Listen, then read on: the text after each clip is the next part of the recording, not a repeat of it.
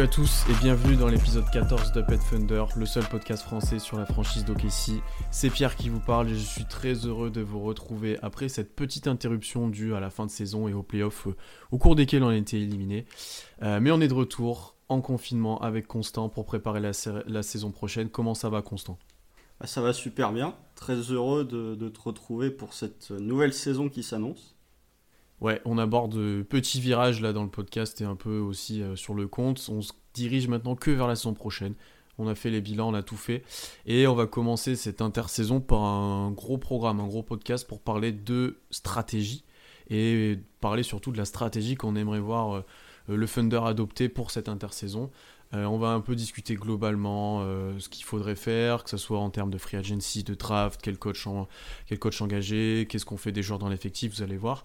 Euh, donc pas mal de dossiers chauds euh, dans la franchise pour cette intersaison.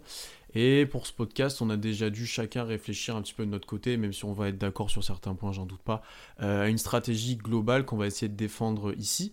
donc Constant, avant de commencer à aller dans le vif du sujet, est-ce que tu peux nous donner dans les grandes lignes quelle va être un petit peu ta stratégie pour le Thunder cette intersaison? Et si tu as un nom à me donner aussi un peu drôle, un peu cool, je suis preneur. Alors moi ma stratégie, c'est pas compliqué, c'est d'être le plus nul le plus rapidement possible. Hmm. On sort le gros tank et on devient vraiment parmi les pires équipes NBA dès l'intersaison. Je m'explique, euh, sans trop rentrer dans le détail, moi, si je suis à la place de Sam Presti, ce que je fais cet été, c'est que les joueurs sur lesquels il y a eu plein d'incertitudes l'année dernière, en disant est-ce qu'ils vont être tradés, est-ce qu'ils vont pas être tradés, etc. Donc euh, en gros, Chris Paul, Danilo Gallinari, Dennis Schroeder et peut-être Steven Adams, moi je les envoie dès cet été ailleurs. Et le but c'est vraiment d'être, dès la saison prochaine, d'être en mode full reconstruction. Et dès la saison prochaine, d'être parmi les pires équipes de NBA pour avoir le plus de chances à la loterie. Voilà, après, euh, je pense que ça ravira pas tous les fans de dire ça, mais je pense que même si la saison dernière c'était une saison entre parenthèses un peu rêvée, je pense que c'est pas une saison qui te permettra de revenir au top dans plusieurs années, que le seul moyen de, si t'es OKC, le seul moyen de devenir une équipe vraiment performante, c'est d'être nul et d'avoir beaucoup plus de chances à la loterie. Donc on passe en mode Saminki avec les Sixers. C'est pas, pas au niveau Saminki, il faut peut-être pas exagérer, mais au niveau, je vois pas l'intérêt de conserver mmh. les vétérans. Je les en, à partir du moment où ils ont une valeur marchande, moi je les envoie si on peut récupérer un jeune à talent et ou des pics de draft. Ok. Euh, donc une stratégie de reconstruction euh, poussée, on va dire pour toi, euh, Constant. déjà, on va mettre un point en commun tous les deux. c'est que l'année prochaine, le Thunder ne sera pas le Thunder de cette année. il sera très difficile d'être aussi compétitif, notamment à l'Ouest. Il y a il va avoir des départs de joueurs importants, euh, l'effectif sera sûrement moins bon et moins complet, donc euh, ça va être très difficile de, jouer les playoffs l'année prochaine. Euh, pour ma part, je suis moi aussi dans une optique de reconstruction, mais un peu plus attentiste et un peu moins agressif que toi, j'ai envie de dire, et je m'expliquerai ensuite pourquoi, et notamment quels seront les, éléments déclencheurs. moi, ce serait plutôt une stratégie d'attente et de pari, on va dire. Euh, je vais m'expliquer d'attente d'abord par rapport à, plusieurs dossiers. Donc il y a les dossiers chauds, comme tu l'as dit, Gallinari, Chris Paul, qui pour moi euh, sont, clairement sur le départ. Mais pour des dossiers type Schroeder-Adams, euh, on va en parler ensuite vis-à-vis de leur contrat, il sera intéressant peut-être de les trader. Mais je pense que dans les reconstructions, il y a souvent besoin quand même de vétérans NBA, de joueurs affirmés pour aider les joueurs à se développer. On peut pas par exemple enlever, alors on est dans un extrême, mais l'impact que pu avoir un Chris Paul cette année sur les, sur les jeunes. Donc c'est pour ça que je suis un petit peu moins agressif et j'ai tendance à dire je serais plus dans l'attente des offres et des bonnes offres venant d'ailleurs de, des équipes qui peuvent paniquer euh, pour aller chercher le titre, pour chercher un joueur qui leur manque pour atteindre les playoffs, plutôt que nous aller nous vendre nos joueurs euh, comme quoi on n'en veut pas et comme quoi ils auraient très peu de valeur. Euh, ensuite la, la partie pari, on va dire, ça serait que ce soit à la draft ou à la free agency, puisque c'est un des volets qu'on va aborder un petit peu, euh, voire via des trades, euh, essayer de faire des paris sur des jeunes joueurs, sur des joueurs qui sont à la fin de leur contrat rookie, qu'on ne sait pas vraiment encore ce qu'ils peuvent valoir, et nous, on peut se permettre de les faire jouer un ou deux ans, de voir qu'est-ce qu'ils peuvent donner dans le futur, et, ce qui peuvent être euh, du futur de la franchise. Voilà un petit peu. Euh, donc comme vous le verrez, il n'y a pas chez nous de, de, stratégie, on reste compétitif au maximum, on garde tout le monde, on Non, non, non, non, non. est-ce que ça n'existe pas Voilà, est-ce que, est que là, on, va aborder beaucoup nos stratégies ensuite, mais est-ce que cette stratégie de, de, on reste compétitif, on essaie de jouer les playoffs, elle est viable? Est-ce que euh, on peut, elle, est, elle est possible d'être adoptée par le Thunder? Je pense pas. Alors de 1, je pense pas que ce sera la stratégie adoptée par Sam Presti. Et de deux, je pense pas qu'elle soit viable non plus, parce qu'on en a déjà beaucoup parlé lors des précédents podcasts, mais euh, c'est euh, euh, un argument que je développe souvent. L'année dernière, le Thunder a gagné beaucoup de matchs dans le clutch. On a gagné à partir du mois de novembre, on a quasiment gagné tous les matchs qui s'étaient joués dans, dans, le clutch, on les avait remportés. Et tu peux très bien avoir une saison avec le même effectif, le même effectif que l'année dernière, mais où tu gagnes moins de matchs parce que tu gagnes moins de matchs dans le clutch que l'année précédente. Donc tu peux très bien te retrouver dans une situation où tu t'es dit, bon bah je vais garder un an de plus Chris Paul, euh, par je ne sais quel miracle j'ai réussi à prolonger Gallinari, etc. Et au final, parce que l'Ouest se sera renforcé, parce qu'il y a des équipes qui vont clairement, clairement être meilleures la saison prochaine que l'année dernière, je pense aux Warriors, je pense aux Wolves, bah, tu peux te retrouver dans une situation où tu as même effectif que l'année dernière, mais tu termines 11e à l'Ouest parce que tu as mm-hmm. des équipes qui auront été meilleures que toi et parce que tu auras gagné moins de matchs dans le clutch. Je suis complètement d'accord. Et en plus, je pense que l'année prochaine, sans être ridicule dans ce que tu proposes, en étant par exemple meilleur que pas mal d'équipes euh, à l'Est, au final, tu peux te retrouver, je pense, 13e ou 12e à, l'Ouest en étant euh, plutôt correct en fait. Et en, ayant quand même des joueurs cohérents sur le terrain, en, faisant progresser les jeunes, sans, tu vois, lâcher des matchs. En fait, je pense que l'année prochaine, il n'y aura pas forcément besoin d'un gros, gros, gros tanking pour être euh, mal placé. Tu vois ce que je veux dire? Non, parce qu'à l'Ouest, tu as 13 voire euh, enfin tu as 12 ou 13 équipes qui veulent enfin qui sont dans une euh, optique de vouloir prétendre euh, au playoff. Donc suffit que nous on soit un tout petit peu en dessous pour de base perdre des matchs sans être ridicule comme tu l'as dit comme certaines équipes lors de ces dernières années qui, qui tankaient ou en tout cas qui étaient vraiment nulles. Je pense que juste le fait qu'on soit un petit peu en dessous, bah, peut vite nous amener dans les bas-fonds de la conférence Ouest. Complètement, complètement. Et euh, il suffit aussi de quelques blessures qui nous ont euh, pas mal. Euh, on n'en a pas eu du tout cette année, donc il suffit d'une ou deux et que tu te retrouves très vite beaucoup plus bas. Euh, voilà, un petit peu pour nos débuts de stratégie, donc un petit peu une stratégie plus agressive pour toi, Constant, plus attentiste pour moi, on va dire. Euh, là, là, on va rentrer plus en profondeur dans ce qu'on veut proposer. Le premier point que je voulais aborder avec toi, c'est le coach. Et ça, je sais que c'est un sujet sensible. C'est un sujet sensible pour nous et sur Twitter, vous avez pu voir Constant euh, chouiner un petit peu sur Twitter parce qu'on n'avait pas de coach. je ne chouine pas, je déprime. Râler, râler. Ça n'a rien à voir. Je euh, commence à m'agacer du fait qu'on trouve pas de coach. Et que les entraînements reprennent et que la saison approche euh, rapidement en fait. Rapidement, l'intersaison sera courte. Surtout parce qu'on a zéro news. Euh, tu vois, encore si on avait des news qui disaient oui, machin a été interviewé par OKC, comme c'était le cas pour les autres franchises, je dirais ok, c'est juste qu'il prend son temps. Mais là, vraiment, on a zéro news. Et quand t'as Royce Young qui tweet au moment où l'annonce du coach des Rockets a été faite, qui, où il tweet en disant Je pense pas que la recherche d'un coach pour OKC va durer encore très longtemps. Ça fait quand même trois jours au moment où on enregistre. Donc je sais pas quelle est sa notion de pas très longtemps. Mais pour l'instant, on n'a aucune news et euh, à moins d'une vache bombe qui tombe, euh, bah pour l'instant, on n'a rien. Hmm. Je vais commencer par donner mon avis là-dessus, je te laisserai après. Euh, est-ce que c'est inquiétant ce point-là? Peut-être, peut-être que ça devient un peu inquiétant. Alors, si on fait un peu le point, on est la dernière équipe du coup avec pas de coach puisque Houston a, trouvé cette semaine. Euh, au final, plusieurs candidats quand même euh, qui auraient pu prendre la position chez nous euh, ont, choisi de rejoindre d'autres équipes en tant qu'assistant. On peut citer Kenny Atkinson, on peut citer Udoka, moi que j'avais dans ma liste par exemple quand j'ai préparé le podcast.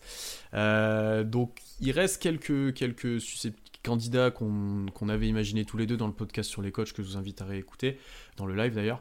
Euh, moi, je t'avoue que là, on va être clairement sur un choix pour moi d'un coach rookie euh, ça, je pense que c'est presque sûr que ça va être ça. Un coach rookie qui a été assistant quelques années dans d'autres franchises ou chez nous.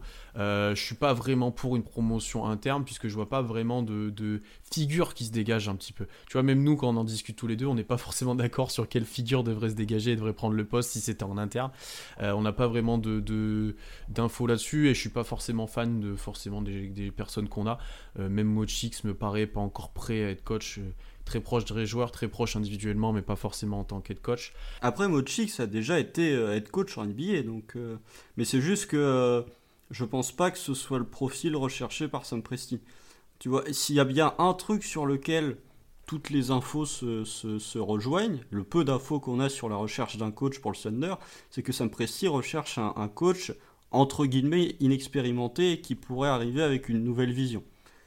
Ce que Mochix, euh, déjà, bah, euh, sans vouloir lui manquer de respect, déjà plus tout jeune. En plus, a, a déjà coaché en NBA. Donc, euh, je pense pas qu'en tant qu'assistant, il sera très bien. Je pense qu'il restera dans le staff. Mais en tant que head coach, je suis vraiment pas convaincu que de 1, il ait la carrure et de 2, que ce soit le profil recherché. Je suis d'accord avec toi. Donc, pour faire ma petite shortlist, du coup, au final, je pense que là, on aura plutôt la même. Euh, il reste Will Hardy, qu'on en a déjà parlé pas mal, qui est jeune, qui est très vite monté dans la hiérarchie Spurs, donc qui est toujours intéressant d'avoir. Il y a Griffin, Adrian Griffin, qui avait une grosse cote à un moment, et au final, on n'en entend plus trop parler, même dans les interviews pour les autres franchises. Donc, euh, est-ce qu'au final, il n'est pas très intéressé, ou est-ce que c'est bizarre?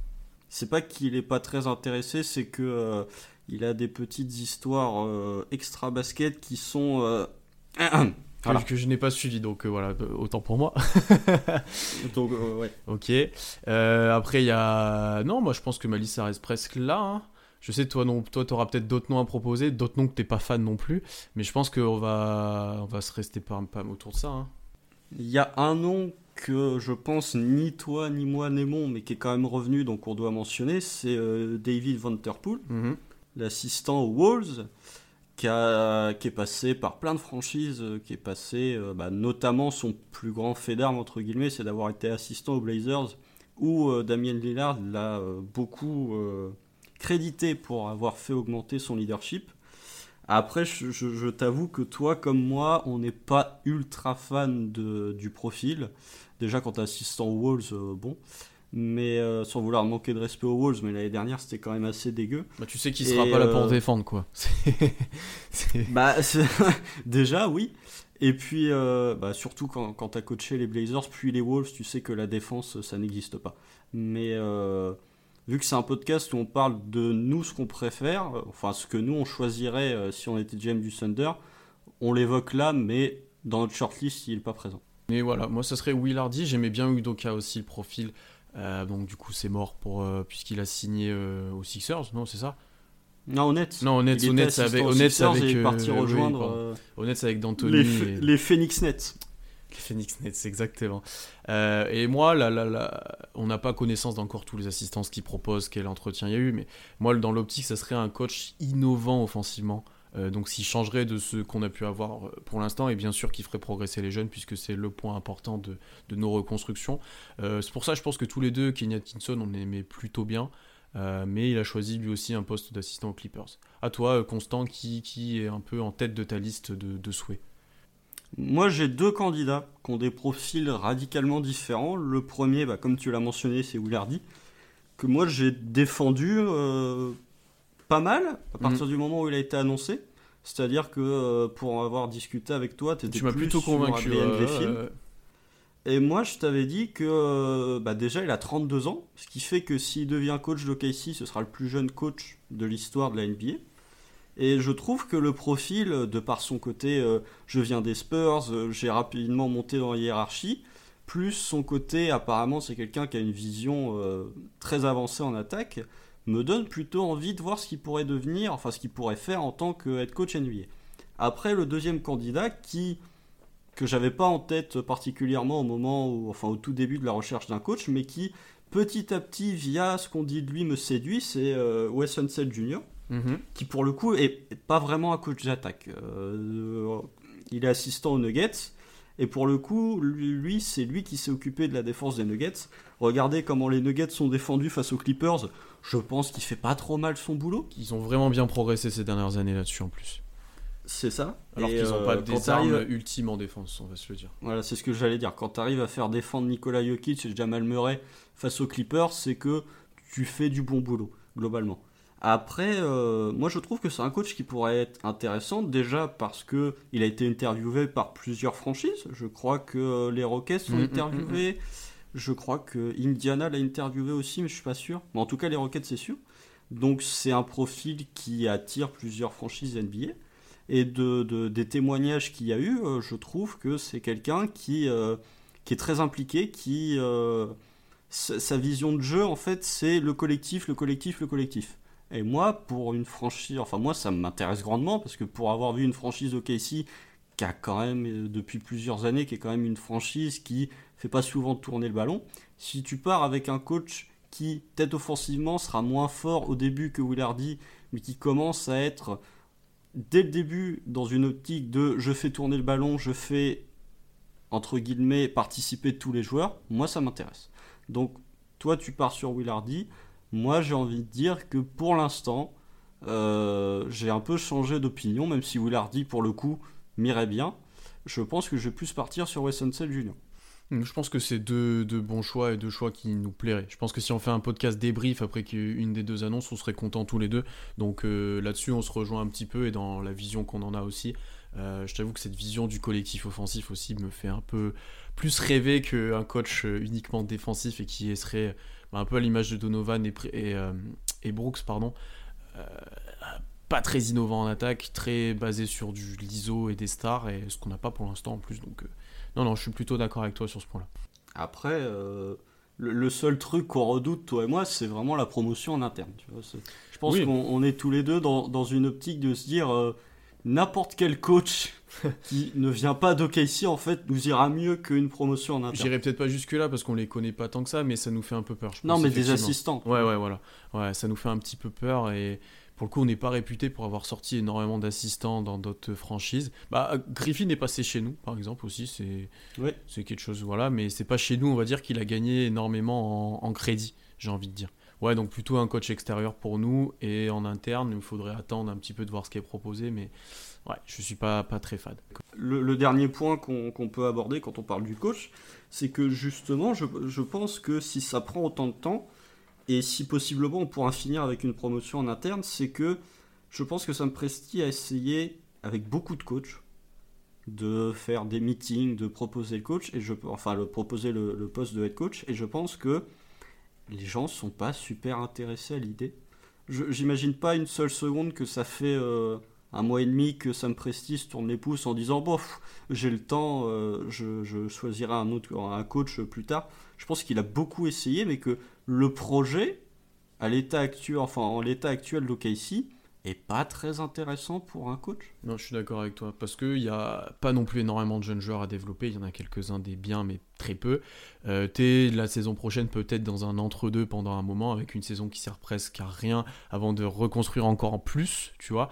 Euh, ouais, t'es vraiment... Ouais, je pense que le projet est assez compliqué, et que tu sais que quand tu vas signer en tant que coach, il va se passer pas mal de choses en termes de trade avec les tours de draft, etc. et que tu sais pas trop où ça va finir.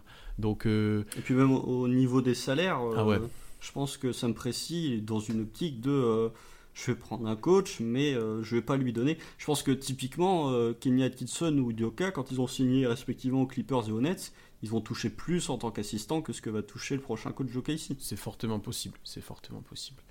Euh, voilà pour le point coach. Et maintenant, on va entrer dans le nerf de la guerre, j'ai envie de dire. Ce sera la partie la plus dense, je pense, de, ce podcast. On va parler de l'effectif actuel et de ce qu'on va en faire. Euh, avant de commencer, te laisser la parole, Constant, c'est toi qui commenceras sur cette partie-là. Euh, je vais faire un petit débrief de où on en est en termes d'effectifs. donc une petite revue. Alors, j'ai divisé ça en groupes. Alors, le premier, c'est euh, des éléments essentiels l'année prochaine et qui seront là, on a peu de doutes, et qui seront très importants. Il y en a que trois. c'est là que tu te dis que c'est compliqué. il y a trois intouchables. il y en a trois intouchables. Euh, c'est Shea Gilgeous Alexander, Lugensdort et Darius Baisley. Euh, donc, les deux derniers sont, sont tous sauf mort l'année prochaine, donc pas d'inquiétude sur leur contrat. Dort a prolongé pas mal d'années, en plus c'est un super contrat. Euh, pour, pour Shea, on est encore dans le contrat rookie, mais on approche d'une future extension que je pense sera sûrement donnée par OKC euh, s'il confirme la saison prochaine. Théoriquement, euh, dès l'été prochain, il est éligible à l'extension. Ouais, voilà. Donc ce sera quelque chose à suivre. Et je pense que sur ces trois-là, on est d'accord, on n'y touche pas. On va très peu les aborder, je pense, dans la suite, parce que c'est des intouchables et on va les garder pour la future reconstruction. Mm, mm. On arrive ensuite au deuxième groupe de joueurs, et c'est peut-être un qui va faire pas mal débat, je pense, pour nous. Euh, c'est les joueurs qui arrivent dans leur dernière année de contrat. Donc il leur reste l'année ah. prochaine à OKC et en arrivée fin 2021, euh, ils ne seront plus là où il faudra les prolonger, ce qui est quelque chose qu'on peut envisager. Euh, donc Dennis Schroeder, le sixième homme de l'année, euh, qui, a une grosse qui a une grosse valeur actuellement. Steven Adams, qui a un peu moins une grosse valeur actuellement, on va le dire. Et Terence Ferguson, qui est sorti de la rotation l'année dernière et qui euh, et qui est un peu dans sa dernière chance l'année prochaine, à voir si on peut le trader ou ce qu'on en fait. Donc ces joueurs-là, ils peuvent être susceptibles de trader pour récupérer quelque chose, ne pas finir avec rien du tout si on les prolonge pas, euh, ou on peut les garder dans l'optique peut-être de les prolonger, on va, on va dire dans la, dans la suite. Euh, ensuite, il y a les joueurs en fin de contrat. deux gros dossiers ici. Donc, Danilo Gallinari qui est sur le départ. On l'a vu sur Twitter. Hein. Monsieur a, a fait part de son désir de départ. il veut, quelque chose de nouveau, bah, très bien. Euh, on va en parler pas mal de Gallinari, je pense. Euh, Yann Erlens Noël, notre backup de luxe depuis, euh, depuis deux ans, trois ans maintenant, deux ans, qui risque de peut-être avoir un petit peu plus d'argent que ce qu'on lui donne. Donc ça sera à voir comment, comment il aborde cette free agency. Et André Robertson, qui est revenu de sa blessure dans la bulle. Euh, là qui sera sûrement beaucoup moins demandé que, les deux précédents. Euh, enfin, on arrive sur les joueurs qui ont juste des options pour l'année prochaine. Euh, donc Mike Muscala qui a une player option à 2 millions 2. je sais pas trop s'il va la prendre ou pas, je t'avoue. Ça me paraît pas inconcevable qu'il la prenne. c'est quelque chose sur laquelle, bah, du coup, nous deux, en, termes, en, tant que general manager, on n'a pas trop en prise, on va dire, parce que c'est lui qui choisit. mais il pourrait être potentiellement utile dans la rotation, il pourrait avoir du temps de jeu l'année prochaine. Euh, et ensuite plusieurs ailiers en team option. Donc là, on pourra choisir ce qu'on fait. Amidou Diallo, Abdul Nader, Deontay Burton. Euh, il faut faire un choix avec eux. Et vous allez remarquer, j'ai oublié un seul joueur, et bien entendu Chris, Chris Paul, euh, qui est le joueur le, plus, le dossier le plus chaud de la franchise. Il a encore un an de contrat plus une année en option qui est monstrueuse en termes de salaire, mais c'est une des plus grosses cibles de l'intersaison pour plusieurs équipes qui pourraient être intéressées. Euh, il est devenu un, une asset positive, donc ça serait pas impossible de le voir trader. Et pour moi, c'est l'élément déclencheur de la reconstruction, et je reviendrai ensuite sur ça.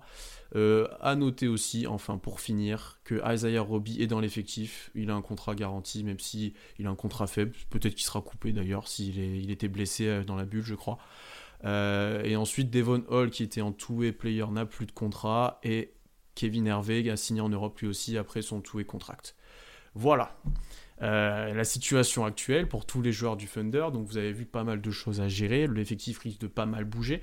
Élément à ne pas oublier, ça je te laisserai plus en parler peut-être, le salary cap. Euh, on n'a pas trop d'infos actuellement sur ce qui va être. Il, il va moins augmenter que prévu, ça c'est certain. Est-ce qu'il va augmenter un petit peu? Est-ce qu'il va rester stable? Est-ce qu'au final il va baisser? On ne sait pas trop. Euh, néanmoins, ce salary cap, selon les situations, il pourra être négatif ou positif selon les joueurs en fait. Notamment pour Danilo Gagnari, on en parlera. Si le salary cap baisse, ça nous arrange parce qu'on aura euh, un sign and trade. Et pour d'autres joueurs, ça arrive d'être plus compromettant. Voilà à peu près constant. La balle est dans ton camp. Passe en mode Sam Presti et dis-nous un petit peu ce que tu fais. Bon, alors, il y, a plusieurs dossiers. Euh, lequel j'évoque en premier? Je pense qu'on va, on va commencer par le plus simple et peut-être le moins intéressant, comme ça on va garder le meilleur pour la fin. les team options. Ok.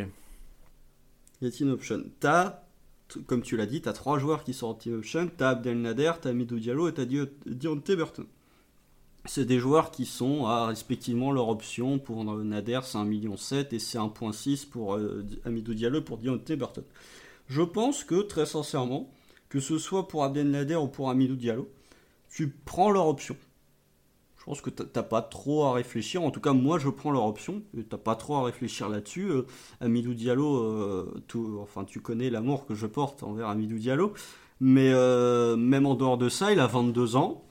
Tu l'as vu que, enfin, t'as vu sur cette bulle que il avait progressé. Donc pour 1,6 million, tu le gardes. Abdel Nader, c'est pareil, il a que 27 ans. il peut te jouer au poste 3, au poste 4, il peut te rentrer des shoots.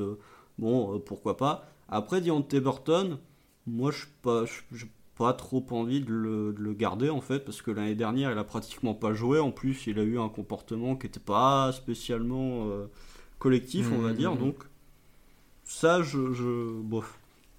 Ensuite, je, t'arrête là parce que j'ai exactement les mêmes opinions en gros. Euh, je garderai Diallo et Nader et Burton en grosse parenthèse et je le laisserai partir. Voilà en gros. Donc c'est pour ça, je pense que ce point-là va être vite abordé. Après, tu as deux cas qui, moi, me posent problème pour des raisons différentes. Le premier, c'est celui de Mike Muscala. Donc, comme tu l'as dit, il a une player option à 2 millions 3 à peu près. Je sais pas s'il va la prendre. pour le coup, j'en ai aucune idée. Mais s'il la prend, ça me pose un peu problème dans le sens où euh, Mike Muscala, il a 29 ans. Je suis pas convaincu que tu as envie de le faire jouer en fait la saison prochaine. Et euh, si c'est juste pour le, lui faire cirer le banc à 2 millions, bof.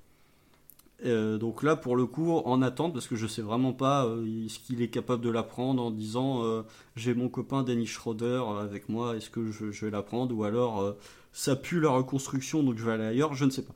Et tu as un deuxième cas qui me pose problème, c'est celui de Terence Ferguson. Terence Ferguson, il va toucher 3 millions 9 la saison prochaine.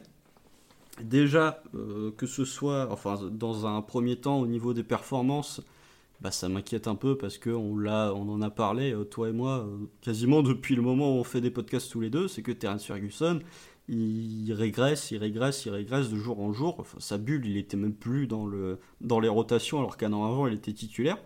Et en plus de ça, faut rajouter, malheureusement, une affaire aussi extra basket qui, bah, fatalement, pourra avoir des conséquences.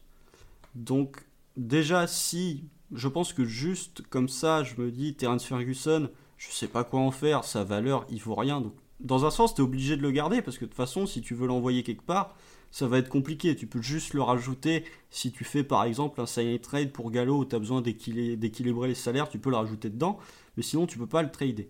Et en plus de ça, ces affaires extra-sportives font que c'est compliqué. Ouais, alors je vais revenir sur ces deux points. Euh, je te trouve un peu dur avec Muscala. 2 euh, millions 2, bon, c'est pas un gros salaire. Euh, en, fait, moi, je suis d'accord avec toi dans le fait que c'est pas lui qui va faire la reconstruction du Thunder. Il y a peut-être pas d'intérêt à le faire jouer, mais je trouve que il s'est montré être.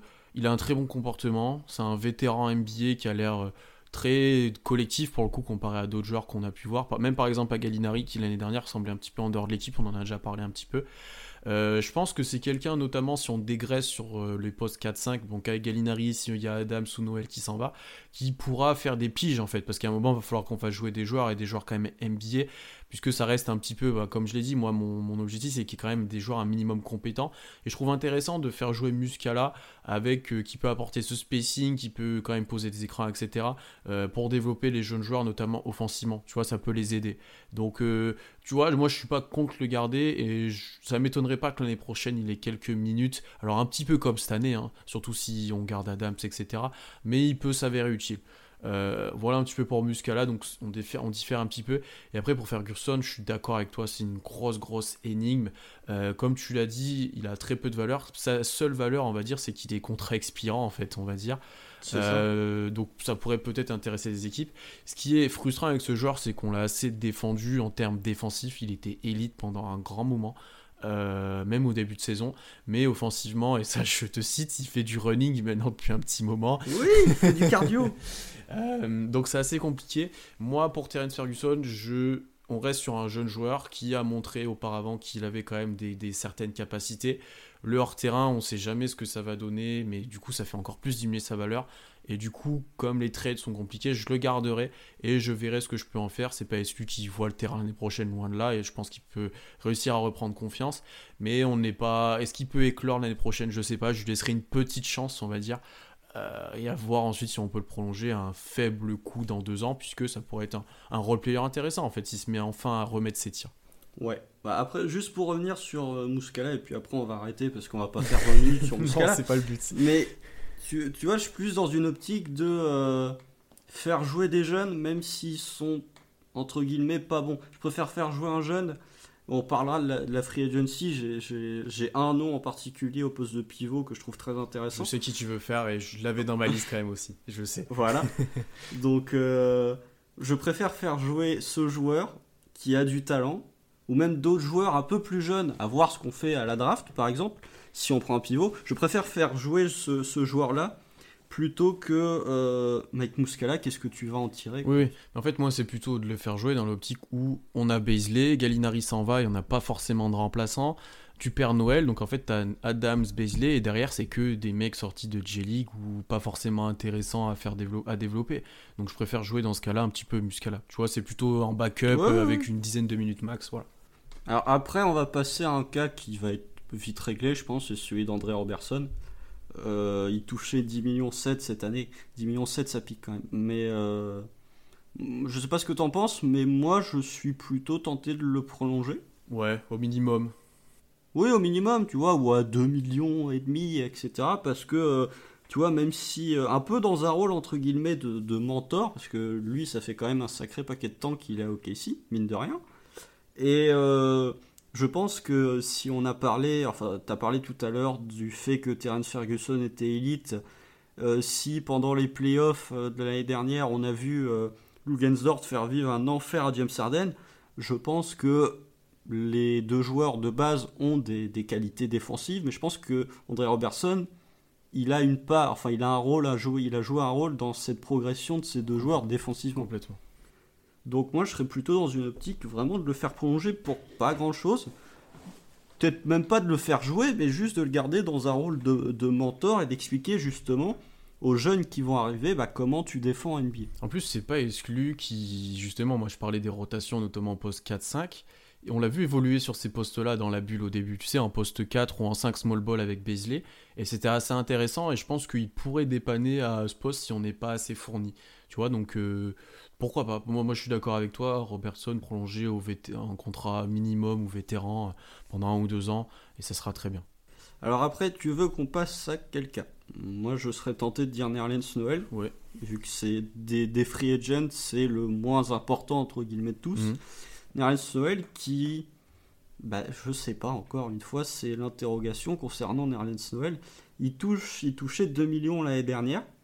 Euh, ça a été rapporté par plusieurs journalistes qu'il euh, serait peut-être parti éventuellement en Rockets euh, en, mois de février dernier, juste avant la trade deadline.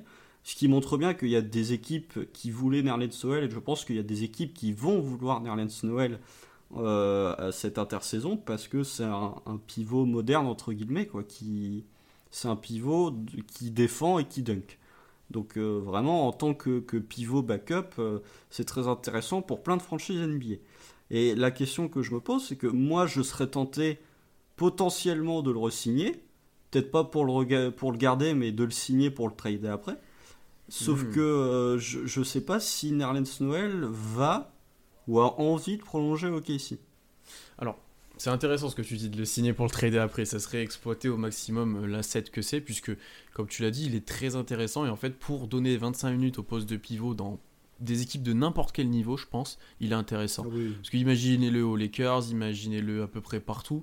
Euh, même à Denver. même à Denver, il est, il est vraiment intéressant par son côté, bah, comme tu l'as dit, déjà dans l'énergie, rim runner, euh, à l'aise défensivement, parce que il, bon, il n'est pas excessivement capable de sortir à l'extérieur, mais il est plus à l'aise qu'un Adams presque maintenant, j'ai envie de dire, après les derniers playoffs. Euh, et voilà, il a montré qu'il était très capable de défendre au plus haut niveau. mais je pense qu'il va il y a des équipes qui vont mettre de l'argent sur lui. Pas énormément, mais de l'argent que nous, on ne pourra pas lui proposer en étant décent. Euh, tu vois. Euh, et, je pense qu'il y en a peut-être certaines qui lui promettront un rôle un peu plus gros que ce qu'on va lui donner aussi. Surtout si Adams reste euh, l'année prochaine. Donc j'ai du mal à. Alors ce serait avec grand plaisir que j'aimerais le garder à 2 millions par an. Mais à mon avis, s'il touche. Est-ce qu'il peut avoir 10 millions par an? Non. Moins? Ouais, parce que c'est pas qu'il les mérite pas. Mais c'est qu'il n'y a pas d'argent. ouais, c'est parce qu'il n'y a, a, pas de, de, Les équipes les équipes qui vont vouloir Nerlens Noël, la plupart, ça va être des équipes contenders. Les équipes contenders n'ont aucune flexibilité financière, que le cap soit à 109 millions ou qu'il soit à 118. Et je pense que si tu es une équipe NBA contender, tu vas préférer dépenser tes sous sur un autre poste, plutôt extérieur, et ensuite rajouter un pivot backup comme Nerlens Noël.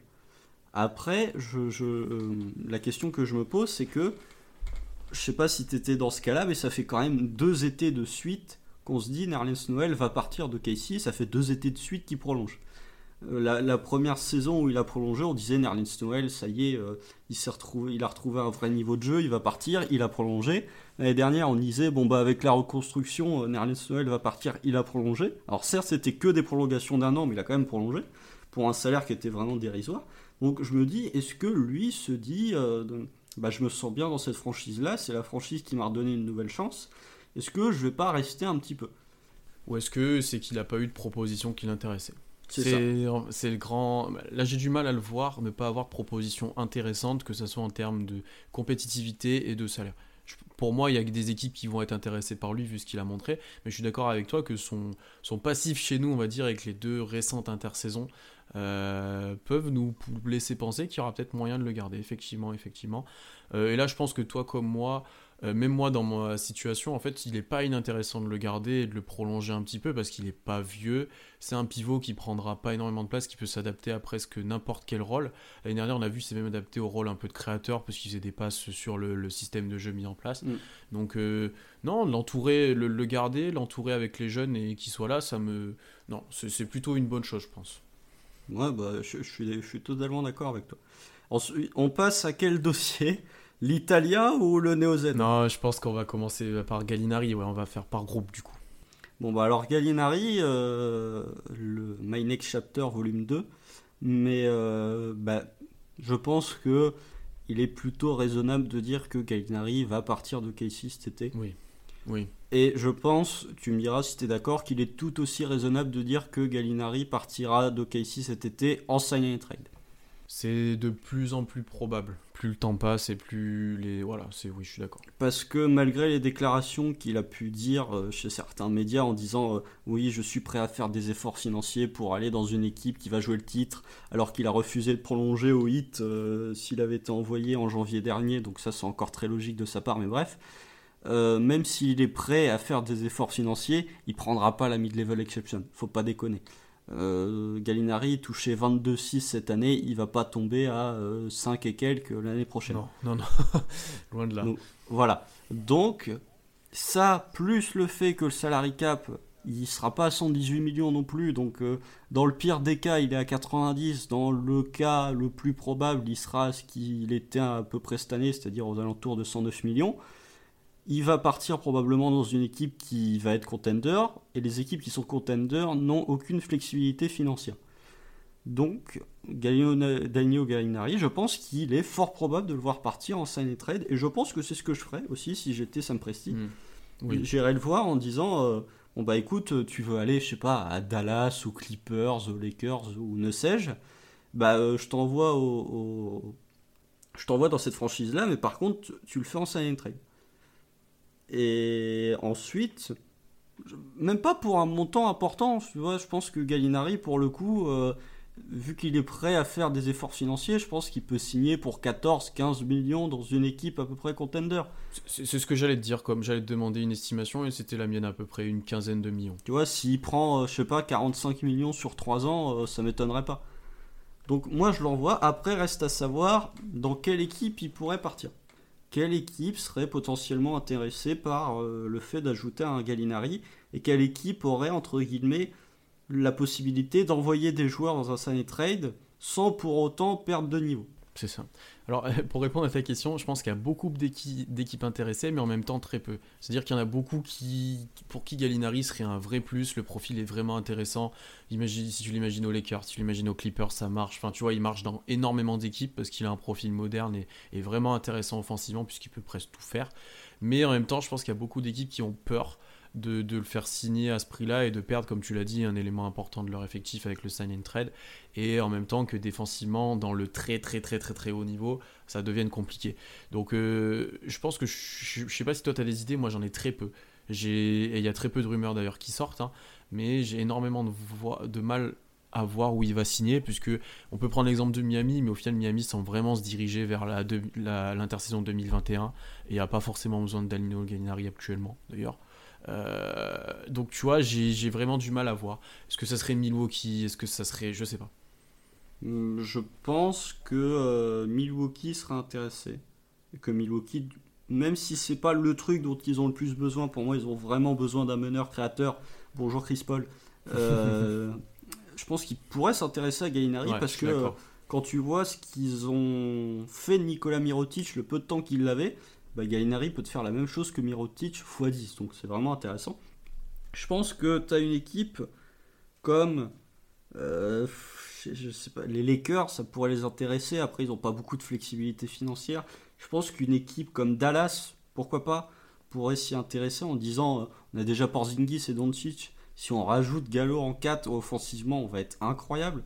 Je pense que tu as une équipe comme euh, euh, Denver, tu vois, pourrait s'y intéresser. un retour à Denver. J'avais vu passer ça un moment, qu'un retour à Denver pourrait être intéressant, leur amener un autre profil. Après, surtout qu'ils vont, enfin, Paul Millsap arrive en fin de contrat. Donc, après, la question que tu te poses, et je pense que c'est une question qu'on peut se poser légitimement, si tu es une franchise NBA, est-ce que tu préfères, même si les registres sont pas, les profils sont totalement différents, est-ce que tu préfères pas signer plutôt Jeremy Grant que Danilo Gallinari?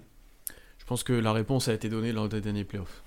bah euh, moi aussi, enfin euh, tu vois, mais Gallinari a quand même ce, cette euh, stature entre guillemets, cette réputation que n'a pas Jeremy Grant. Complètement.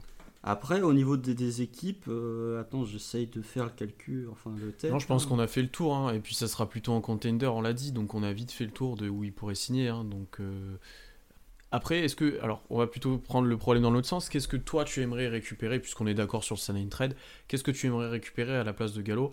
Pour moi, ça serait un joueur, bah, du coup, avec un contrat, euh, avec un contrat à peu près à la hauteur de ce que prendra Gallinari, mais peut-être plus court. Moi, j'aimerais bien que ça soit max 2 ans et un an, ça serait mieux que ça soit un expirant. Et pour le coup, un tour de draft ou un jeune joueur qui a très, un salaire très bas, tu vois, mais qui n'a pas eu énormément de temps de jeu, et qui nous, on pourrait le faire jouer. En gros, c'est ce que j'attendrais. Moi, je suis d'accord avec toi, mais euh, en fait, je, vais partir d'un système qui, je trouve, marche bien, qui a, utilisé récemment, qui a été utilisé récemment par les Hawks et par les Nets. C'est, de toute façon, on ne sera pas compétitif, donc si on trade un de nos joueurs, on prend un salaire qui est élevé d'un joueur qui est pas bon, mais en échange, on récupère un tour de draft. Donc si on fait un sign trade de Gallinari, je sais pas quel joueur a un contrat important chez un contender, mais moi je suis prêt à prendre un contrat lourd d'un joueur mauvais, mais qu'en échange on récupère un first round. Parce que de toute façon, notre but c'est pas de nous renforcer, le but c'est d'accumuler de, d'accumuler les assets. Donc, si on récupère un jeune talentueux ou un joueur intéressant pour un sign trade de Gallinari, pourquoi pas? Mais si tu l'envoies chez un contender, bah, les contenders vont pas avoir envie de se défaire d'un joueur important dans leur rotation. Donc ils vont forcément donner un salaire, enfin donner un joueur pour équilibrer les salaires. Et justement, pourquoi pas récupérer en échange un premier tour de draft pour que le trade soit entre guillemets équilibré. Mm, mm. Voilà, c'est plutôt ce topic-là. Sinon, il faut réfléchir à trois équipes ensuite. Et là, ça devient euh, au-delà de nos compétences au-delà de notre imagination, je pense. Au, au Pélican, il serait pas mal. Hein.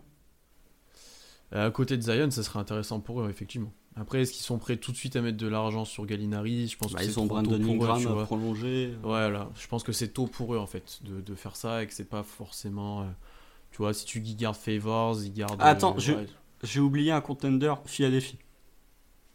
Hmm. Hmm. Pour le Est-ce qu'ils ont un salaire un peu comme la Gallinari? Ça, Pour le coup, ils ont des salaires élevés, on l'a vu, on en parlera peut-être pour Chris Paul, mais. Euh, bah, tu peux faire un. Euh, T'as Josh Richardson, mais je pense pas. Faut voir parce que les salaires de Philly, c'est. Oh mais euh, non, mais c'est compliqué, hein, de toute façon, c'est compliqué. Tu peux faire un truc où. Euh, tu vois, tu peux faire. Euh, ouais, c'est assez compliqué à C'est compliqué, hmm. Parce qu'en plus, ça peut être un autre free agent qui signe, enfin, ça peut être assez, assez compliqué. On va, on va passer au suivant. Je te laisse continuer. Euh, pour Gallinari, je pense qu'on est plutôt d'accord. On attend de voir ce qu'on peut avoir en sign and trade, mais lui, c'est dans nos deux stratégies, il s'en va de toute façon. Oui, mais euh, après, pour conclure sur Gallinari, je pense que toi et moi, on, va partir sur une optique de sign and trade. Je pense que c'est ce qui se fera. Mais euh, faut pas oublier que si on, on a vraiment rien de très intéressant pour Gallinari, je préfère limite perdre les, les 22 millions de Gallinari au lieu de récupérer un truc qui va euh, peser sur notre salary cap pour les années à venir. Si vraiment on n'a pas de first round par exemple, bah euh, tant pis, j'enlève les 22 et puis on aurait dû les changer à Miami au mois de janvier, on aurait eu quelque chose en retour, mais voilà. Et c'est pour ça que j'ai dit deux ans max si on récupère un contrat, parce que après tu, tu l'as dans les pattes pendant un moment et on sait que c'est compromettant pour pas mal d'équipes. Hum, hum, hum. Ensuite on passe à on va passer au, ceux qui arrivent en fin de contrat dans un an et quelques. Adams et Schroeder. Euh, bah, je vais commencer par Steven Adams. parce que je pense que c'est celui sur lequel on va être le plus d'accord, toi et moi. Et là, pour le coup, je rejoins ta stratégie entre guillemets d'attente pour une raison toute simple, c'est que Steven Adams n'a aucune valeur marchande à l'heure actuelle. Avec ses 27,5 millions, c'est beaucoup là aussi, avec ses 27 millions et demi de salaire, je pense que tu n'as aucune équipe qui a envie de, de, de, prendre Steven Adams à ce salaire. Je pense que si Steven Adams était payé 10 millions de moins, tu aurais vraiment des équipes qui seraient très ah bah intéressées par le profil.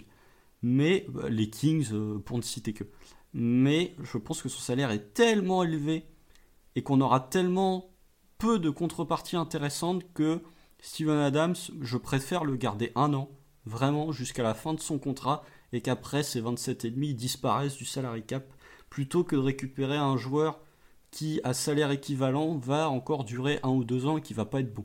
je pense que de toute façon, on n'aura aucune contrepartie intéressante pour Steven Adams. Alors je peux peut-être me tromper, hein, on ne sait jamais, mais je pense vraiment qu'il y a aucune équipe qui va vouloir donner quelque chose d'intéressant pour Steven Adams. Donc du coup, moi je le garde un peu par dépit ou par... Euh, par euh, je trouve pas le mot, mais c'est pas grave. Mais euh, je le garde parce que de toute façon, on n'aura rien pour lui. Donc, je, vais rebondir un petit peu. Moi aussi, je suis dans l'optique de le garder et je te reposerai une autre question ensuite. Mais d'une part aussi parce que c'est l'identité du Thunder actuellement avec André Robertson. C'est lui qui est depuis très longtemps. Et je pense que dans un vestiaire, je vois pas ce qu'on peut reprocher à Steven Adams. Sur un terrain, j'ai du mal à lui reprocher énormément de choses, surtout dans une équipe qui sera plus compétitive. Dans un sens où en playoff, on va pas lui tomber dessus parce qu'il peut pas défendre Harden, on va pas lui tomber dessus parce qu'il manque d'agressivité. Il sera vraiment dans une optique de jouer et de voilà d'essayer de faire le plus possible, euh, sans forcément jouer énormément le haut des playoffs. Donc euh, dans cette optique-là, il peut être vraiment intéressant. Et encore une fois, un petit peu comme Nerlens Noël, il est intéressant à garder pour développer les joueurs autour, parce que c'est une si prioritaire sur pick and roll, c'est un très bon poseur d'écran pour libérer des shooters éventuellement. Il est capable de passer, il a toujours, je pense, très prêt à conseiller, notamment défensivement. Donc pour moi, c'est quelqu'un dans une reconstruction qui peut être intéressant. Et d'où ma question. Après cette année à 27 millions, Steven Adams est sur le, marché de, la free agency. Est-ce que tu te places dessus ou pas? Et à quel prix C'est très dur de prévoir, mais jusqu'à combien tu pourrais mettre euh, Ça être compliqué la question. Euh, est-ce que je me place dessus? Je sais pas. J'ai vraiment envie en fait de repartir sur des nouvelles bases. Même si Steven Adams, comme tu l'as dit, il est jeune, hein, il a 27 ans et euh, il est important, il a de l'expérience et tout. Je pense que vraiment, si je me place sur Steven Adams l'année prochaine, je le fais pas jouer en tant que titulaire. Je lui donne un mhm. rôle sur le banc, un peu de, de, hustle, et je lui donne, euh, je suis prêt à lui donner. Euh, s'il garde ce niveau-là, parce que ça fait quand même plusieurs années que Steven Adams, physiquement, ça commence un peu à tousser, et qu'à son niveau de jeu, pour avoir revu certains matchs de 2016 ou de 2017, il y a quand même une grande différence entre le Steven ah Adams de cette époque-là et le Steven Adams de l'année dernière. Je lui propose entre 10 et 12 millions sur un contrat court, sur un ou deux ans. Ce qui est déjà pas mal. Je pensais que tu allais me dire moins, je, pourrais être honnête. Non, parce que si tu regardes les. Je pense pas qu'il les mérite, entre guillemets, mais je pense que euh, dans le, niveau économique actuel de la NBA, tu des pivots qui sont bien moins bons que Steven Adams et qui prennent plus cher. Dwayne Damon, par exemple, prend 13,3. 13, qui est un, mauvais contrat, Dwayne Damon. Oui, dit André Jordan. Je, suis plutôt de ton avis aussi sur le futur Steven Adams au Thunder. Donc je pense qu'on peut passer à un cas, je pense, plus épineux pour nous deux, c'est Dennis Schroeder. le, sixième homme de l'année, le vrai. Euh, alors, il y a, je pense que on n'est pas d'accord sur Dennis Schroeder pour une raison, entre guillemets, c'est que toi, je pense, sans vouloir avancer ton argument, tu pars dans l'optique de dire que Chris Paul va partir à l'intersaison. Ce qui va forcément, peut-être pas forcément d'ailleurs, mais ce qui va probablement entraîner une promotion entre guillemets de Steven Adams, de Steven Adams, n'importe quoi, de Dennis Schroeder en tant que meneur titulaire. Et toi, tu te dis que Dennis Schroeder, si tu le fais jouer trois mois en tant que meneur titulaire, il va augmenter sa valeur par rapport à ce qu'elle a actuellement, à ce qu'est sa valeur actuellement. Hmm, ça dépend. En fait, j'ai du mal à me positionner et encore une fois, comme tu as dit, l'élément déclencheur, ça va être Chris Paul. Euh, on va partir du principe que Chris Paul va être tradé, parce qu'on pense tous les deux que ça va arriver. Euh, là, je, suis, je t'avoue que je suis dans l'entre-deux. Si j'ai une bonne offre pour lui, je vais le laisser partir. Parce que il y a. Euh, même si on n'a pas d'autres guards pour l'instant, même si on va peut-être en drafter, je pense que je le laisse partir parce que il va, lui, il risque peu de prolonger, de vouloir prolonger, je pense, après deux ans, après, après l'année prochaine. Ensuite, il y a une autre chose à prendre en compte, c'est que si le trade de Chris Paul arrive, on va avoir une compensation contre ça. On va dire dans l'optique où ça se passe à Milwaukee et que par exemple Eric Bledsoe arrive, euh, je suis pour trader Dennis Schroeder puisque Bledsoe aura une place de titulaire euh, et je suis pour euh, soit réussir à récupérer un jeune guard ou soit en drafter un et faire une rotation à 3 en fait. Comme on a eu par exemple cette année avec aussi Dort qui peut compenser au poste 2 par exemple, ou voilà des choses comme ça. Donc en fait ça va dépendre un petit peu de Chris Paul, de ce qu'on a en compensation, et des offres surtout qu'on a et plutôt dans l'attente. Par contre je suis pas dans l'urgence de l'envoyer, parce que comme tu l'as dit, peut-être que sa valeur va augmenter, et que moi je suis, je sais pas s'il voudra, mais je suis pas contre essayer de le prolonger ensuite. Parce que j'aime son duo avec Shea, euh, j'aime ce qu'il a apporté au Thunder sur sa dernière saison où il a été vraiment fort. Faut voir comment il évolue l'année prochaine, ça sera aussi un test. Donc je euh, je suis pas non plus contre euh, l'optique de lui proposer un futur contrat avec une somme correcte. Bah, je, crois que c'est là où on est en désaccord. Ah, voilà. il, y a, il, y a, plusieurs points qui, qui font que moi je, je souhaiterais, ou si j'étais Sam Prestige, j'enverrais Dennis Schroeder dès cet été le, enfin d'estété n'importe hiver en fait parce que l'intersaison oui, maintenant c'est oui c'est ce qu'on a l'habitude de dire. Mais euh, la première chose c'est que pour moi à l'heure actuelle la valeur de Dennis Schroeder elle est à son maximum. Je pense pas que même si tu le fais jouer titulaire une quarantaine de matchs je pense que la valeur de Dennis Schroeder elle sera jamais aussi haute que ce qu'elle est actuellement. Euh, ça, ça, je peux être d'accord. Ça, honnêtement, je peux être d'accord. Et du coup, je préfère capitaliser dessus en me disant euh, non, non, mais suffit par exemple, on en a parlé tout à l'heure quand on parlait du fait de, conserver cet effectif, suffit qu'il se blesse. Ce qui n'est pas impossible. Ah Un joueur NBA, ça peut se blesser à n'importe quel moment. Suffit qu'il se blesse et tu te dis, ah bah oui, bah euh, au final, il va arriver en fin de contrat. J'aurais pu l'échanger aux alentours de la draft et récupérer quelque chose de vraiment très intéressant parce que je pense que de 1, bah, c'est un joueur qui peut servir dans n'importe quelle équipe, mais vraiment dans n'importe quelle équipe. Et son salaire qui est un 15,5, c'est un salaire que quasiment n'importe quelle équipe en NBA va vouloir. C'est pas un salaire qui est élevé du tout. Et en plus, le joueur est bon. Donc tu peux vraiment récupérer quelque chose d'intéressant pour Dennis Schroeder. C'est incroyable que tu dises que son salaire est pas élevé et que le salaire est bon parce que il y a pendant un long moment, Schroeder était soi-disant surpayé.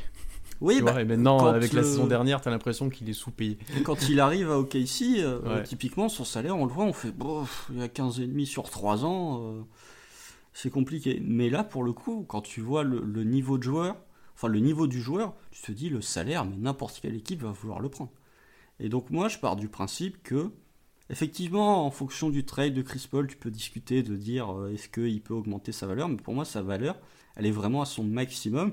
Il faut capitaliser dessus parce que, euh, bah, déjà, il arrive en dernière année de contrat, et ensuite, bah, la question que je me pose, et là pour le coup je suis en désaccord avec toi, c'est que moi, Dennis Schroeder, j'ai pas envie de le prolonger en fait. Parce que euh, Dennis Schroeder, il a 27 ans. Est-ce que tu as vraiment envie de te dire, mon bac courte pour le futur, c'est Dennis Schroeder et chez Moi, ça me choque pas. Ça me choque pas, mais moi, ça me. Après, ce qui est intéressant avec Schroeder, ça dépend. Alors, ça dépend déjà le prix de la prolongation. Et ça dépend ensuite il a, il a déjà joué en sixième homme. Donc tu peux te dire, je peux drafter quand même un gros guard et, et le faire jouer en sortie de banc. Ouais, mais. Après, c'est là où on diffère tous les deux. C'est que toi, tu veux pas avoir de regrets par la suite de, par exemple, ne pas l'avoir tradé et qu'il s'en va pour rien, et alors qu'il avait une autre valeur et qu'on aurait pu avoir quelque chose, pas forcément ouf, mais de correct. Et moi, je suis plus dans l'attente et dans le pari de voir ce qu'on peut en faire, tu vois. Pour le coup, je pense que tu peux vraiment avoir un truc intéressant pour Schroeder. Mm. Et moi, pour le coup, aussi, en tant que GM, le première chose que je fais, c'est que j'appelle Denis Schroeder, je fais un rendez-vous avec lui dès maintenant et je lui explique la situation et je lui demande quel, comment il se voit dans deux ans, en fait. S'il dit, moi, je veux être dans une équipe compétitive, je veux pas forcément rester ici, oui, je suis d'accord avec toi, il faut le trader dès maintenant. Il faut même pas attendre. Par contre, s'il dit, si on me reconstruit, si j'ai un rôle important, si je suis titulaire, tu vois, c'est pas le même discours et c'est pas la même chose. C'est pour ça aussi que c'est dur de se placer sur ce dossier-là, parce que j'ai du mal à savoir ce qu'il veut faire. Alors qu'un Adams, je suis sûr qu'il veut rester au KC, c'est certain. Oui, mais après, est-ce que tu as. Tu vois, il faut être honnête, la reconstruction de Casey, elle va pas durer un an. Elle va s'étaler sur plusieurs années. Donc c'est bien de prolonger Dennis Schroeder, mais si ta reconstruction elle dure 3 ans et que tu es compétitif au bout de la quatrième année, Dennis Schroeder il aura déjà 30-31 ans. Ouais, mais ça peut être un, un, vétéran important, ça peut être, tu vois. Oui, ça peut être un vétéran important, mais est-ce que Dennis Schroeder, vu son niveau actuel, a vraiment envie d'être juste un vétéran important c'est pour ça que je te parle de, de, son envie en fait. C'est et que c'est dur de se positionner. Ça, ça va dépendre d'un peu lui comment il se voit. Mais à mon avis, Dennis, Schroeder se voit plutôt chez un contender et très loin en playoff. Bah ou en tout cas, si il veut, enfin, en plus tu le vois à Atlanta la première année où Atlanta en reconstruction, il n'en avait rien à faire. Vraiment, il n'en avait rien à faire. C'est vrai. ça, ça me donne pas confiance dans le fait qu'il a envie de rester dans une équipe en reconstruction. Et même si potentiellement il aura envie de rester dans une équipe en reconstruction, bah tu peux pas le faire jouer sixième homme. Tu es obligé de le mettre titulaire. Et là, ça me gêne parce que du coup, tu peux pas drafter de guard vraiment haut dans la draft parce que euh, tu as déjà Schroeder qui va être titulaire et qui va pas accepter de sortir du banc dans une équipe qui est en rebuild. Après, il faut voir quand on aura un pic vraiment haut. Je pense que dès l'année prochaine. Euh, Je suis pas si sûr, moi, tu vois. Mais euh, c'est à voir, Après, encore une fois, moi, ce qui, le premier truc avec Schroeder, c'est son niveau de jeu et son profil que j'aime vraiment bien à côté de Shea. Et ça me fait me dire, si je veux valoriser au maximum Shea, je, c'est le type de meneur que j'ai, que je l'ai déjà et que je suis pas sûr de réavoir. Et donc, passer à côté alors que tu peux en profiter un petit peu, on va dire, sans être. Euh, voilà. Je sais pas si c'est le meneur qui a le profil qui me plaît plus à côté de Shea. S'il joue comme il a joué l'année dernière, oui. Parce qu'il met des tirs en spot-up, parce qu'il a après joué un petit peu sans ballon, parce qu'il a quand même créé un petit peu pour les autres, parfois. Parfois, attention. parfois. C'est le parfois, moi, qui me gêne. Mais parce que les deux marchaient ensemble, et parce qu'il a défendu aussi. Ah oui, alors là, pour le coup, vraiment. Et tu, vois, c'est dans cette optique-là. C'est s'il shoot encore à 40% à 3 points pendant un an, oui, il a un profil intéressant à côté ah, de Tu, vois, est-ce que Dennis Schroeder l'année prochaine, il va être encore capable de shooter à 40% à 3 points? Non. Et si Chris Paul est plus là, ben, t'as moins d'espace. Ouais, j'ai moins d'espace, c'est sûr et certain. C'est pour ça que moi, si Chris Paul s'en va et qu'en contrepartie, t'as déjà un meneur, ou si on draft un meneur, il faut que t'en aies deux maximum, ou trois, enfin, faut que t'en aies trois maximum, pardon. Donc Schroeder doit s'en aller, dans tous les cas. C'est surtout que le poste d'arrière est verrouillé. Je pense qu'on est d'accord, euh, toi et moi, pour dire que la saison prochaine. Le 2, il est, le 2, il est verrouillé. Mais même, même si, avec le fort probable départ de Chris Paul et peut-être le fort, enfin, le, moins probable, entre guillemets, départ de Dennis Schroeder, Shea va beaucoup plus jouer poste 1 que ce qu'il a joué poste 1 l'année dernière. Mais pour autant, le. mais ça, c'est quelque chose qui me fait peur, moi. J'ai pas envie de le faire jouer. Hein. C'est un autre débat. c'est un autre débat. Mais en tout cas, le, poste 2 de titulaire est verrouillé. Le poste 4 de titulaire, pour moi, je pense qu'il est verrouillé aussi. C'est Darius Baisley, euh, voilà. Le poste, ça, ce sera peut-être un débat qu'on aura l'occasion de développer un peu plus dans, plus tard. Lugensdort, est-ce que son futur, c'est vraiment d'être titulaire dans une équipe en NBA je sais pas. Moi, j'aimerais bien voir ce que donne Lugensdort en sortie de banc avec un temps de jeu de titulaire. Mais est-ce que t'as vraiment envie de te dire mon poste 3 titulaire, c'est Lugensdort au lieu de te dire je peux le mettre en sortie de banc, un peu comme ce qu'avait fait Marcus Smart euh, il y a quelques années à Boston. Bah hmm. euh, voilà. Non, je préfère ça, je préfère, je préfère ton optique, c'est la même chose. Je suis du même avis que toi sur Dort, je pense. Donc tu vois, il y a. Hmm. Le problème, c'est que euh, ta rotation l'année prochaine sur le poste 2 et sur le poste 3, elle est quasiment faite. Oui. Puisque tu as déjà as je Diallo, as... Hmm. Bah... C'est pour, pour, ça que moi je suis dans l'attente. J'attends qu'on fasse une grosse offre si elle arrive pour Schroeder, ok. Si elle n'arrive pas, je suis pas contre le garder et après on voit dans le futur comment ça se passe. C'est ah, l'attente en fait. Je, suis d'accord avec toi, mais je pense que moi si je suis Sam Presti, le soir de la draft, j'appelle les GM, je fais vous m'offrez quoi contre Dennis Schroeder? Si j'ai un truc intéressant, j'y vais. Si j'ai un truc intéressant, mm. j'y vais pas. Mm. Je vais pas. Ma stratégie, c'est de reconstruire, mais c'est pas non plus de tout jeter, quitte à récupérer des trucs de merde. Faut pas exagérer non plus. Surtout quand, tu... Surtout quand tu vois la valeur de Schroeder. Mais euh, je pense très sincèrement que euh, le soir de la draft ou euh, un peu plus tard, quelques jours après la draft, t'as moyen de récupérer quelque chose d'intéressant pour Schroeder. Moi, j'ai un problème en appelant des équipes pour un joueur que tu as. Parce que c'est pour moi en mode, tu te mets en position de faiblesse pour dans la négociation.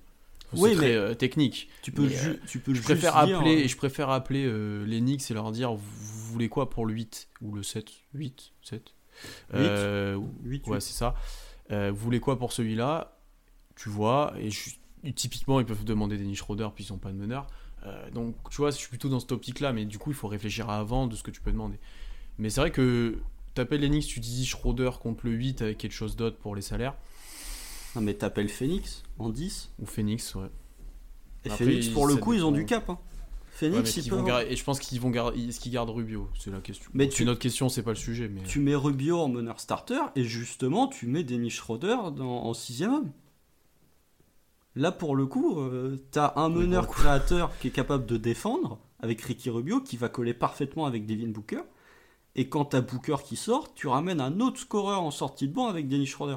Mm, mm, mm. Non, c'est vrai. C'est intéressant pour eux. Non, ouais, si, je suis d'accord. Moi vraiment c'est le le trade qui me paraît le plus cohérent pour les deux équipes. Et, et tu vois, même dans mon optique, si tu me donnes le 10 plus euh, je sais pas qui des, des- de Phoenix pour Schroeder, ouais, je pense que j'accepte. Ah oui, Donc, tu vois, oui, donc tu vois, je suis pas non plus ultra difficile à convaincre, hein, mais c'est vraiment, j'attends qu'il y ait une offre correcte. Et si elle vient pas, je vais pas le brader à tout va. Ah je suis d'accord avec toi, mais je pense que la différence entre toi et moi, c'est. euh, je pense, je crois plus que toi sur le fait qu'on peut avoir une offre correcte pour Schroeder à la draft. Et tu crois moins que moi à son futur quand même ici? Ouais. Ok, ici, ok, ici d'ailleurs. Oui, bah, c'est pareil. Euh, non, je pense qu'on a pas mal parlé de Schroeder. Il nous reste du coup un cas, et bon, bah, celui-là, on en a déjà parlé beaucoup, beaucoup, beaucoup, beaucoup, et ça a beaucoup été débattu. Euh, Chris Paul. Mm. Euh, Chris Paul, bon, on est tous les deux dans l'optique de le trader. Moi, comme j'ai dit, c'est l'élément déclencheur d'un peu ma stratégie. C'est lui qui va faire un peu découler les choses. Qu'est-ce qu'on récupère contre lui, quand ça arrive? Voilà, c'est un peu lui l'élément que, que- que- qui va tout changer. Bon, on a débattu tous les deux plein de fois de ce qu'on aimerait, mais de toute façon, et même le Thunder l'a l'a dit, contre lui, c'est soit des jeunes joueurs, soit euh, des tours de draft, en plus de, bien sûr, de joueurs pour égaliser le salaire, dans tous les cas. Mm, mm. Bah, ça y est, ça a été annoncé. euh, tu vois, avant, c'était des bruits de couloir. Là, c'est vraiment euh, catégorique. C'est on- ils échangeront Chris Paul que contre des jeunes et ou des, des tours de draft. Donc là, on vous invite d'ailleurs à lire un article que j'ai écrit à l'ouverture de notre site, que je vais, je vais en parler un petit peu plus tard, mais où on a décrit un petit peu les situations avec quelle équipe il pourrait être tradé. Toi, tu es plutôt dans l'optique de faire un truc avec, euh, avec Philadelphie, si je me trompe pas, et moi, j'aime bien Milwaukee. Ça, ça dépend. Euh, je- en fait, il y, a- y y plusieurs trucs. L'équipe, moi, que je préférerais, c'est les Pels. Parce que je pense Tu que. en avais pas mal parlé aussi, c'est vrai. ouais. Je t'en avais pas mal parlé. Mais le problème qui va se poser avec les Pelicans, c'est que s'ils veulent trader pour Chris Paul, il va falloir passer par un trade à 3. Et va falloir potentiellement se débarrasser de Drew Holiday. Ce qui, pour moi, ne fait pas sens dans le côté où tu récupères Chris Paul pour progresser, mais tu te débarrasses de Drew Holiday. Pour moi, vraiment, même si j'aimerais Tu beaucoup. tournes, tu tournes en rond, je pense. Tu vois, Bah, ce c'est tu ça. dire. Tu vois, et même si j'aimerais beaucoup récupérer certains joueurs du côté New Orleans, je pense pas que ça arrivera, même si apparemment ils se seraient renseignés, etc. etc.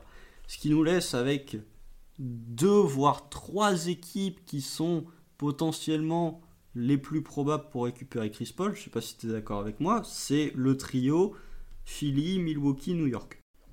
Hmm. J'ai- J'aimais bien Phoenix, mais ça paraît trop compliqué. Mais Phoenix, je leur envoie Dennis Schroeder. Oui, c'est vrai que tu leur as- Mais moi, j'aimais bien Phoenix, où on aurait pu récupérer du, soit du Rubio, soit du Kelly Oubre, qui aurait signé. Enfin, c'est des joueurs que j'ai. Oubre, tu peux, notamment, tu que peux bien. faire un, un- Je l'ai vu passer sur Twitter, je ne sais plus euh, qui c'est, mais tu peux faire un trade effectivement où tu envoies Rubio, Kelly Oubre et un premier tour comme ça en passant contre Chris Paul. Hmm. Pour le Ce coup, qui est, ce qui est correct, hein. mais même pour Phoenix, je trouve que euh, on l'a vu pendant la bulle quand Kelly Oubre était blessé, tu as eu l'éclosion de Cameron Johnson au poste 4. Et du coup, tu te demandes en fait, est-ce que les Suns ont vraiment besoin de Kelly Oubre? Parce que je suis pas spécialement convaincu. Alors que c'était l'un de leurs meilleurs joueurs pendant la saison régulière et qui s'est blessé. clairement. Et en plus, il arrive en dernière année de contrat, va falloir le prolonger, etc. Et de l'autre côté, l'upgrade de Chris Paul, Ricky Rubio, il est évident. Donc, Oui. donc même si j'aime beaucoup Ricky Rubio, attention, hein, je trouve qu'il fait beaucoup de bien dans une équipe euh, NBA, partout où il est passé. Mais pour le coup, si, si ton backcourt c'est Devin Booker, Chris Paul, waouh. Et tu vois, Oubre, c'est en plus typiquement le joueur sur qui, un des types de joueurs sur qui j'ai envie de parier. Tu vois, s'il faut mettre un peu d'argent pendant quelques temps. Oui, et puis en plus, euh, c'est pas comme si on avait une concurrence de fou euh, au poste d'ailier au KC. Il, je sais pas quel âge il a, il doit avoir 25 ans, donc vraiment il peut être intéressant. Et lui, pour le coup, il peut vraiment se retrouver avec les clés du camion s'il arrive au KC. Bon, vas-y, reprends sur ton trio de Oui, favoris. donc il y a un trio qui est le, le trio euh, Milwaukee, euh, New York et Philly. Euh, je, je pense qu'il y a, y a plusieurs cas de figure qui font que ces équipes se retrouvent à vouloir Chris Paul. Le- du côté de Milwaukee, c'est évident, ils ont besoin d'un meneur créateur. Euh, on l'a vu avec le- leur Fort dans le clutch. fort dans le clutch qui plus est. On l'a vu lors des derniers playoffs.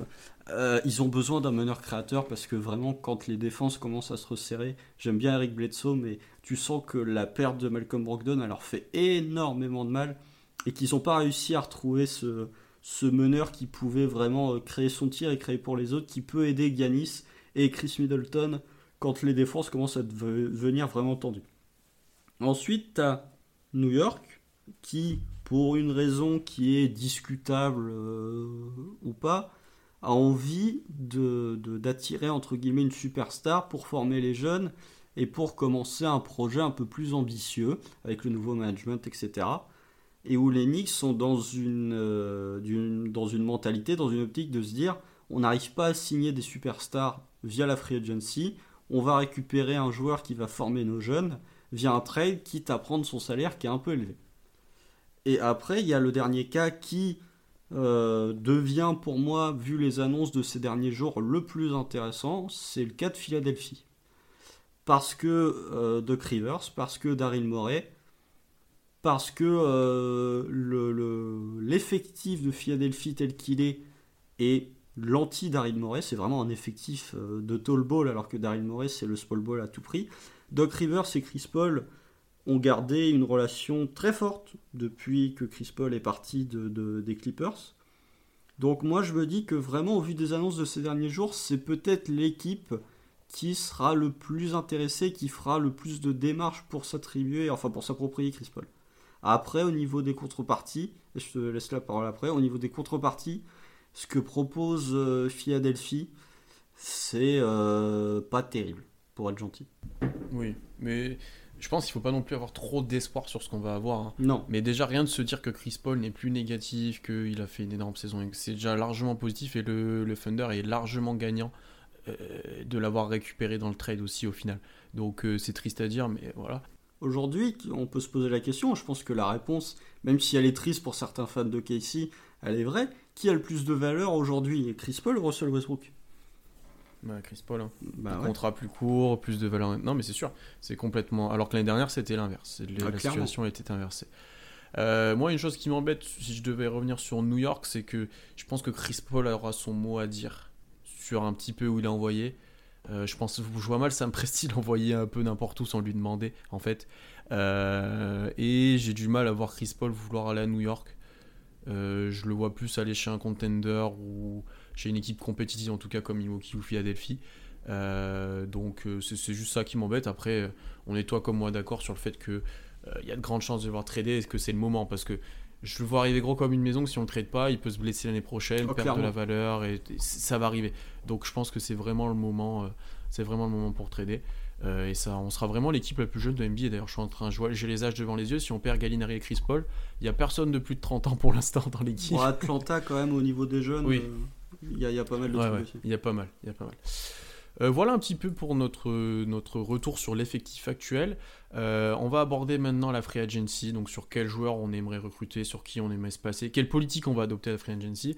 Je précise juste avant, ça a un rapport un peu avec la free agency un petit peu avec ce qu'on vient de parler. On a peu d'infos sur salary cap, c'est très dur de prévoir quels contrats pourront être donnés, sur quoi OKC pourra se positionner, combien les joueurs vont pouvoir prétendre, c'est vraiment dur. Donc euh, on donne des noms, on donne peut-être des idées, mais euh, ça se trouve on sera complètement hors du coup. Il faudra pas nous en vouloir. C'était juste pour préciser.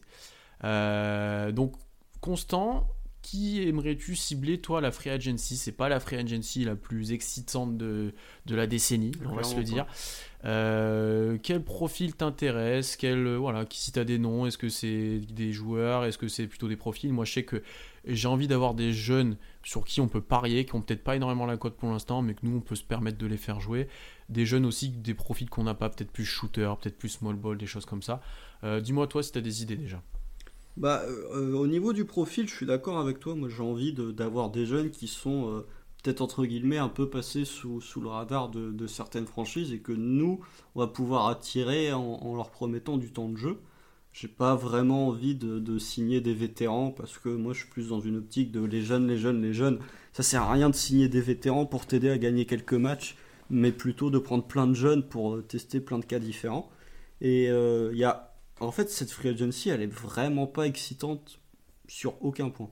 Mais il y a un joueur dont euh, t'étais pas ultra fan au début et que moi j'aime beaucoup, c'est Harry Giles. Parce que je, trouve que bah déjà euh, j'étais très surpris quand euh, les Kings n'ont pas activé son option pour, pour l'année qui, qui, va venir. Et je trouve que c'est un joueur qui a un profil qui manque à OKC depuis plusieurs années. Alors effectivement, euh, je vais te rejoindre sur ce point-là, c'est pas du tout un monstre en défense, loin de là. Par contre, si mon, raisonnement, c'est que si tu prends un coach, bah, Wesson Jr. par exemple, qui est très, euh, qui est dans une mentalité défensive, bah tu peux le faire progresser en défense. Je pense que physiquement, il est largement capable de défendre.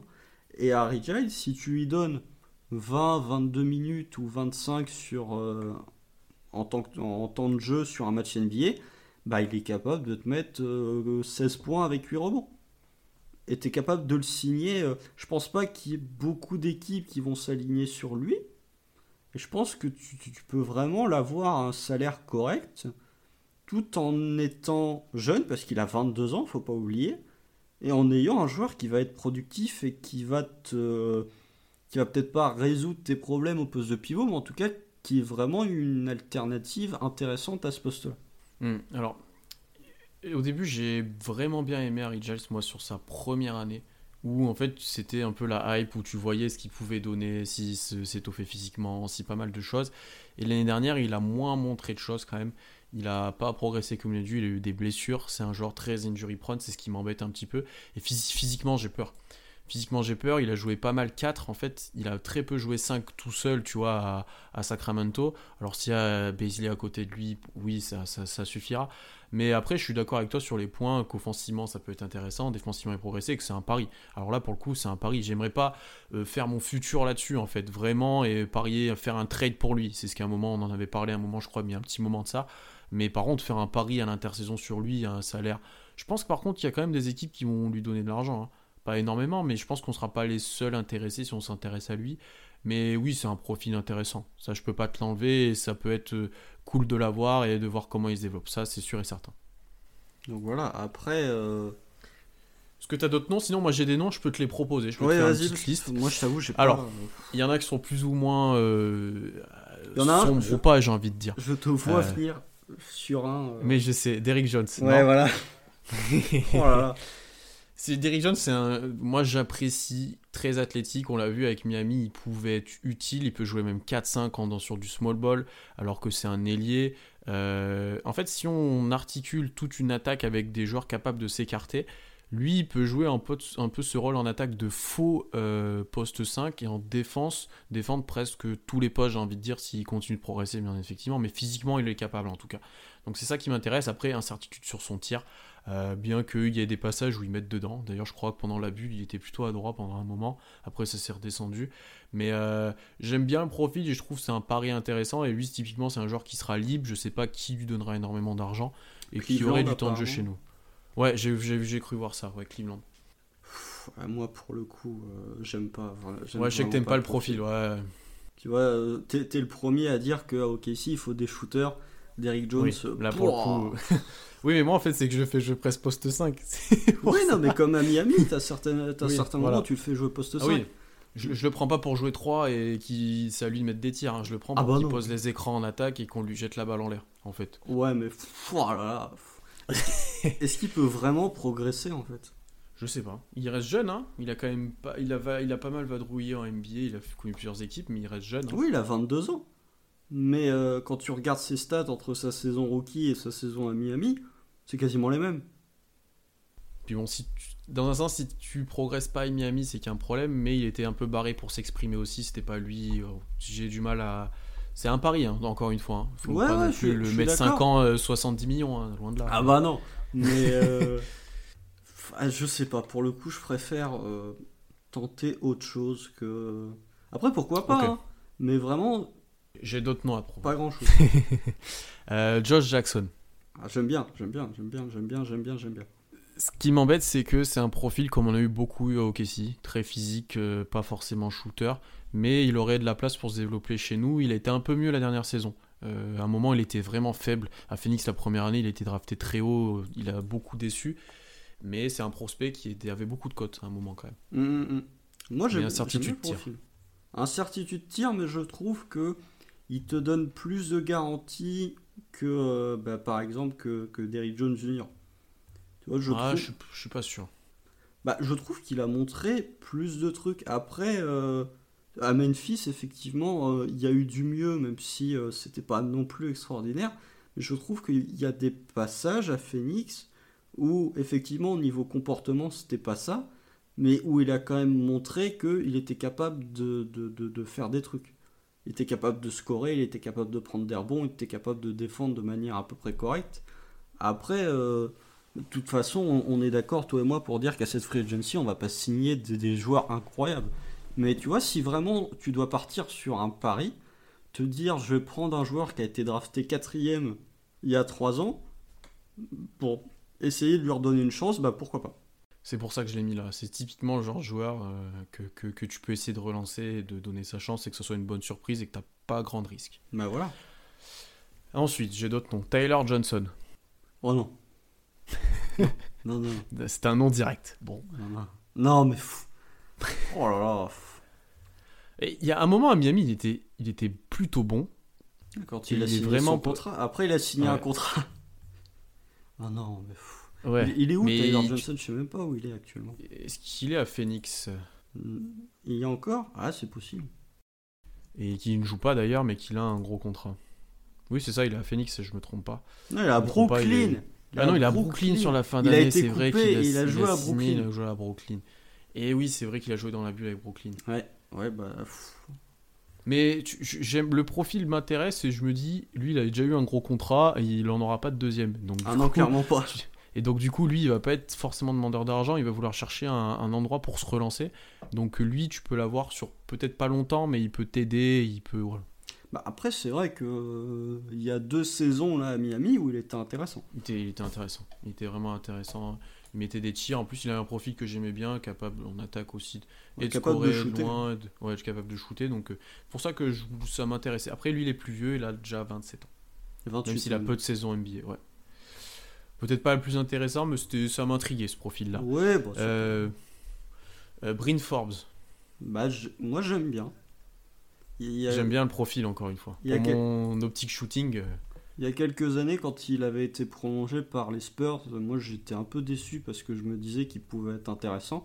Après, la question que tu peux te poser sur Bryn Forbes, au-delà de sa défense, qui euh, je sais même pas s'il connaît le mot défense, euh, est pas terrible. C'est un très bon shooter, vraiment très très bon shooter. Mais la, la question que je me pose au niveau de Bryn Forbes, c'est que on est déjà tellement complet au niveau des rotations au poste 2, au poste 3. Est-ce que Ouais, mais est-ce que tu peux le mettre en 1-2 avec Shea? Oh, tu le mets pas en 1, Bryn Forbes, tu le mets Oui, pas mais en, en deuxième, tu vois, où il se partage un petit peu la balle en création. Tu vois ce que je veux dire? C'est dur, c'est c'est beaucoup lui demander, que juste, plutôt que de faire que du spot-up. Mais Là, je serais plus tenté de le faire jouer. Euh... ouais, J'allais dire 3, mais il est trop petit pour jouer 3. moi, ce qui m'intéresse en fait dans ce profil, c'est que lui, il permet d'ouvrir complètement la défense avec Pour du le coup, spacing. Parce que lui, c'est un vrai shooter depuis sa draft, et surtout l'année dernière. Euh, et il y a deux ans aussi d'ailleurs. Ah, il y a deux ans. Euh, et, euh, et lui, il ouvre la défense pour les drives de Shea, pour que Dort aussi gagne confiance. Tu vois, il aurait plus de- d'espace pour driver, Baisley aussi. Donc c'est dans ça qui m'intéresse. Je trouve que c'est un bon complément des joueurs qu'on a déjà, en fait. Bah, après, euh, si tu l'utilises, c'est principalement dans une optique de catch and shoot. Mais le, problème, c'est que effectivement, il va te, t'élargir le terrain, il va te permettre plus de lignes de drive, par exemple pour Shea, mais il faut quand même un créateur qui soit capable de, le servir. C'est là mon problème, c'est que Shea, malgré tout l'amour que j'ai pour lui, est-ce que c'est vraiment un créateur pour les autres? Je suis pas convaincu. Pas encore, en tout cas. Ah Ouais, peut-être jamais. Donc euh, là, pour le coup, le, le- la question que je me pose, et euh, peut-être on- on- peut-être qu'on en reparlera après quand on évoquera vite fait la draft, mais euh, moi, ce- le, le, le, la- le premier truc vers lequel je me dirigerais, c'est effectivement tenter des paris avec des jeunes, mais pour le coup, ce serait peut-être de signer un meneur un peu plus organisateur pour Hmm. Aider chez bah déjà pour aider l'équipe pour donner un peu un peu plus de, de tirs ouverts et euh, d'espace à, à Dort ou à Baisley mais aussi pour former chez à la création T'as un Et- nom pour ça ou pas? Pas vraiment pas vraiment mais déjà c'est compliqué en fait d'avoir un meilleur meneur créateur que Chris Paul C'est Euh, pas possible. bah non pas vraiment donc euh, LeBron James. Euh, ouais, ouais, ouais, quand même. Mais euh, vois, j'ai- pas de nom particulier, c'est ça qui, qui me pose problème. Mais euh, Bon, je te finis ma petite liste. Euh, J'avais, bon là, il faudra mettre plus d'argent pour le coup. Je sais pas si on peut faire ça, mais lui, pour être dans le futur, c'est Juan Schoenard Gomez. j'aime bien le profil aussi. Le profil est vraiment intéressant. Mhm. 3-4 euh, shooters longs, capables d'un peu tout faire, très complément, qui peut fitter à peu près partout d'ailleurs. Oui. Euh, pas le gros défenseur, mais intéressant. Euh, et ensuite, sinon, ça serait des joueurs beaucoup plus sombres. En fait, ça serait des joueurs qu'on joue en two-way ou qui ont été coupés, qu'on pourrait récupérer, mais qu'on pourrait parier sur eux. Un petit peu aussi comme Lugensdort à la fin de la draft, si des joueurs sont pas euh, draftés, nous on peut parier dessus. Mm, Je peux te prendre exemple. Déjà, je, suis- je suis très chauvin, mais euh, Mokoka qui l'année dernière a joué à Chicago, qui avait montré quelques sur quelques matchs des trucs, mais tu vois, c'est des joueurs comme ça. mm. Ouais, ouais, Après. ouais. Bah, après, ce- c'est vraiment des petites signatures, mais de toute Ouais, façon, on va pas, ça. on va pas partir sur euh, l'optique d'une grosse signature. Moi, il y avait un joueur que, que j'aimais bien, euh, mais qui, encore une fois, a des euh, circonstances extrasportives qui sont euh, pas terribles. C'était Malik Beasley. Ouais. Moi, je Mais trouve. lui, il va avoir, il va avoir des sous là. Ouais, mais ce qui va vraiment avoir des sous à Minnesota. Parce que Minnesota, ils ont euh, D'Angelo Russell, ils ont Jared Culver, ils vont avoir le first pick, ils vont avoir Carl Anthony Towns. Ouais, je pense qu'ils vont, je, je pense qu'ils vont le garder. Ouais. Ouais, moi, je, je, je suis pas sûr. Il a fait une, fin de saison vraiment énorme l'année dernière. Ouais, avant mais que- déjà, quand il était à Denver, moi, je l'aimais bien. Ouais. Mais il avait, il avait baissé en rôle déjà dans les dernières, dans l'année dernière avant son trade et il a vraiment réexplosé à Minnesota. Bon après comme tu as dit les affaires en terrain, mais je pense qu'il y a pas mal d'équipes qui seront intéressées et je pense que Minnesota vont peut-être le garder. Ouais, peut-être le garder. tout dépend du montant, parce que Minnesota, au niveau des salaires, ils sont pas non plus euh, dans une forme optimale. Euh, non, je pense qu'on a après un peu fait le tour. Voilà un petit peu euh, en termes de free agency, on n'est pas les plus inspirés. C'est un petit peu dur de prévoir ça, mais De toute qu'on façon, pourrait proposer. Free Agency au KC, ça fait rarement. euh, Oui, ça fait bon des grandes choses. Ouais, Oui, voilà. on est d'accord. Le dernier point un peu de notre stratégie, et celui-là il va être plus rapide et vous allez vite comprendre pourquoi, c'est le point draft. Euh, alors déjà avant tout, je vous invite à aller sur notre site web et sur Twitter euh, à nous suivre parce qu'on publie des scouting reports de plusieurs joueurs par poste. Des joueurs qui pourraient intéresser le Thunder pour l'instant avec le choix 25 puisque c'est le seul qu'on a pour l'instant avec un choix du second tour bien sûr. Euh, J'ai déjà sorti mon article sur les guards, celui sur les forwards de Constant arrive bientôt. Et, je sors en tirer ensuite celui sur euh, les pivots dans, bah, la, semaine, ensuite, la semaine suivante. Donc on va pas passer énormément de temps là-dessus. Moi, dans mon optique, et je pense que tu as la même, c'est normalement de drafter au talent, drafter au potentiel, faire un pari en fin de premier tour. On va pas avoir un joueur, euh, un énorme prospect, mais on peut essayer de trouver un joueur qui se développera bien et qui pourrait être utile dans le futur. Euh, je vais dire quelques noms que j'ai appréciés. Alors déjà, j'ai pu scouter euh. Hampton, qui est vraiment fort, mais qui va partir avant. J'ai bien apprécié aussi Théo Malédon, euh, qui pourrait être assez complémentaire de chez, qui pourrait être intéressant. Et sans teaser mon futur scouting des pivots, il y a un espèce de pivot serbe de plus de 2m10 qui fait que tirer à 8 mètres et qui joue balle en main, euh, qui en a peu vu à haut niveau, qui a joué, a joué en équipe Olympiakos, euh, Pokusevski, qui est vraiment intéressant et qui est vraiment un profil unique, une espèce de licorne, qui est limité physiquement. Je vous laisserai lire euh, le, scouting que je ferai, mais qui lui serait un vrai pari s'il est encore là euh, et qui m'intéresse grandement pour le futur. Voilà, un petit peu. Je sais pas si toi, tu as des, idées constantes, d'autres joueurs que tu aimerais bien voir. Bah, moi, j'aimerais bien grimper à la draft. On en a parlé en off, mais moi, je suis vraiment dans une optique de. effectivement, le, en fait, ce que dans, dans le meilleur des cas, c'est ce dont on a parlé un, peu avant dans le podcast en évoquant Schroeder, c'est de récupérer, de garder le pic 25, tu vois, pour tenter à Paris avec ton, ton, ton pivot serve incroyable.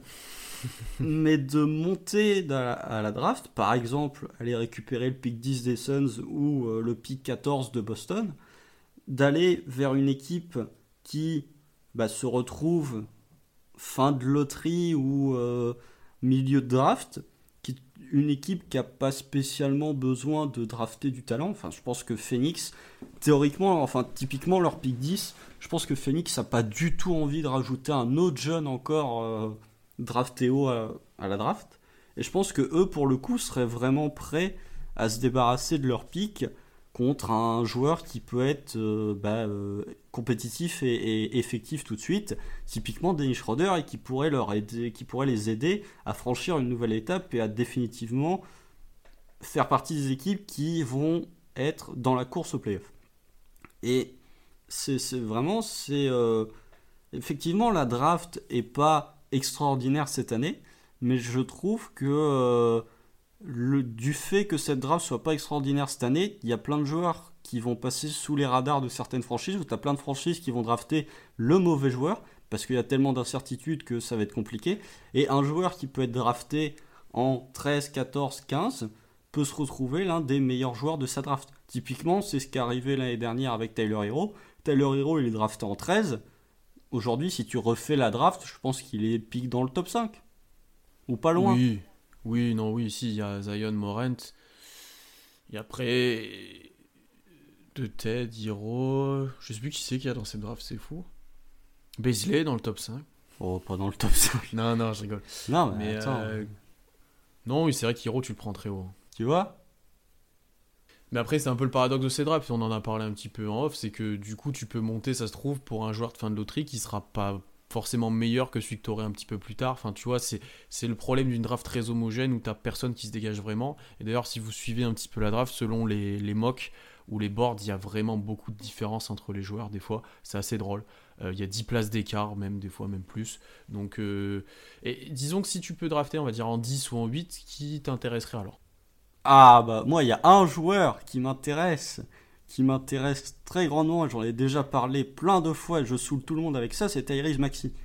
Euh, parce que, et je suis pas le seul, hein, si tu même euh, les, copains d'envergure en ont parlé, pour eux euh, typiquement c'est un joueur qui peut vraiment bien marcher en NBA, parce que ça fait quand même plusieurs années que Kentucky, tous les ans, leur prospect qui sort, enfin qui part en, en loterie pick est quand même très intéressant.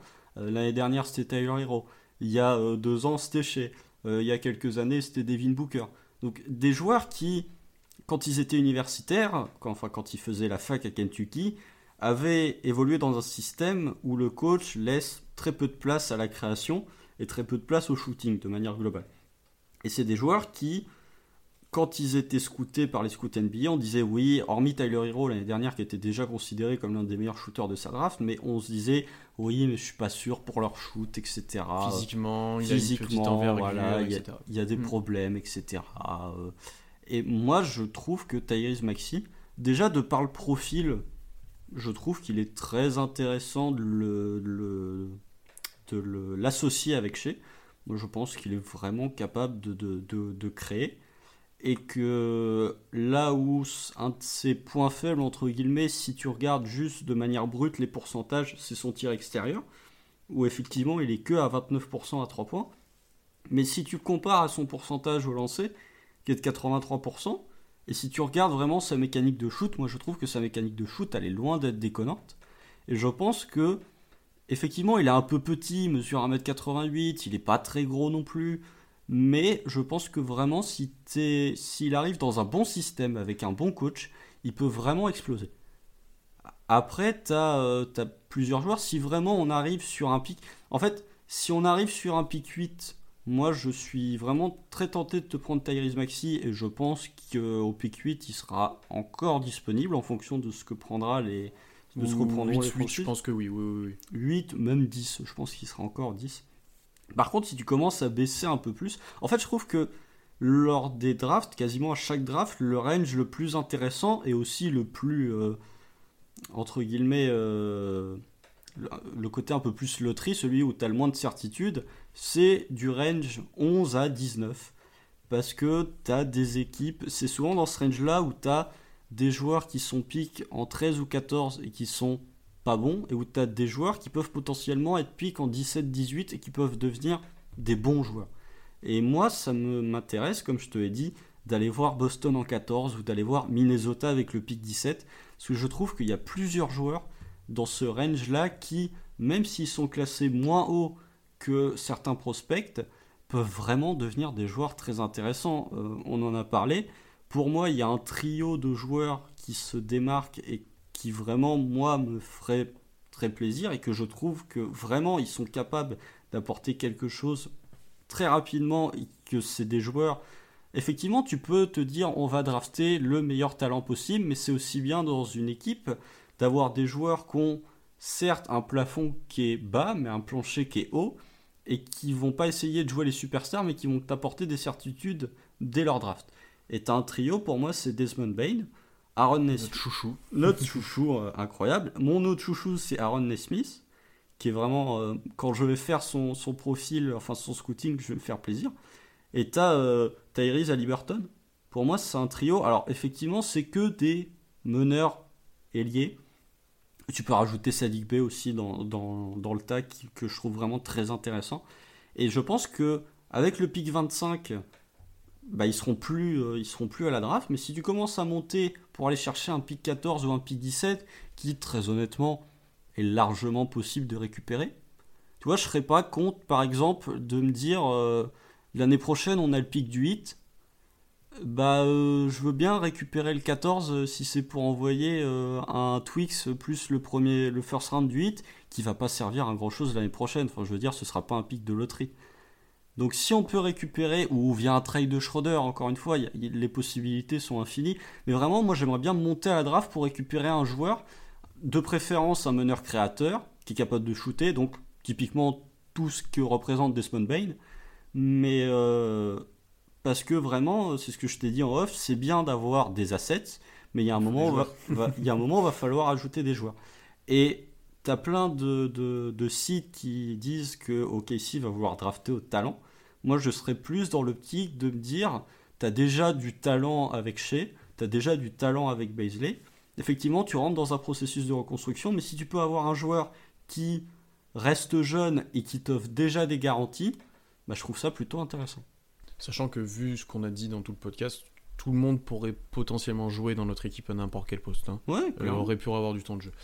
Donc c'est intéressant parce que là encore une fois tu es un peu plus agressif que moi. Oui. Euh, donc bien qu'on ait parlé du trade de Schroeder tous les deux, si on récupère en 10 ou en 8 effectivement, euh, je, me dis tu peux drafter quelque chose de bien. Après moi vu la draft que c'est, je me dis il y a forcément des joueurs qui vont chuter et on va se dire ah bah nous on a ça déjà en 25 et bah c'est grave cool et on, on pourra le faire jouer, il sera intéressant. C'est pour ça que je suis pas non plus trop pour monter ou je, je, vais pas être trop agressif à le faire.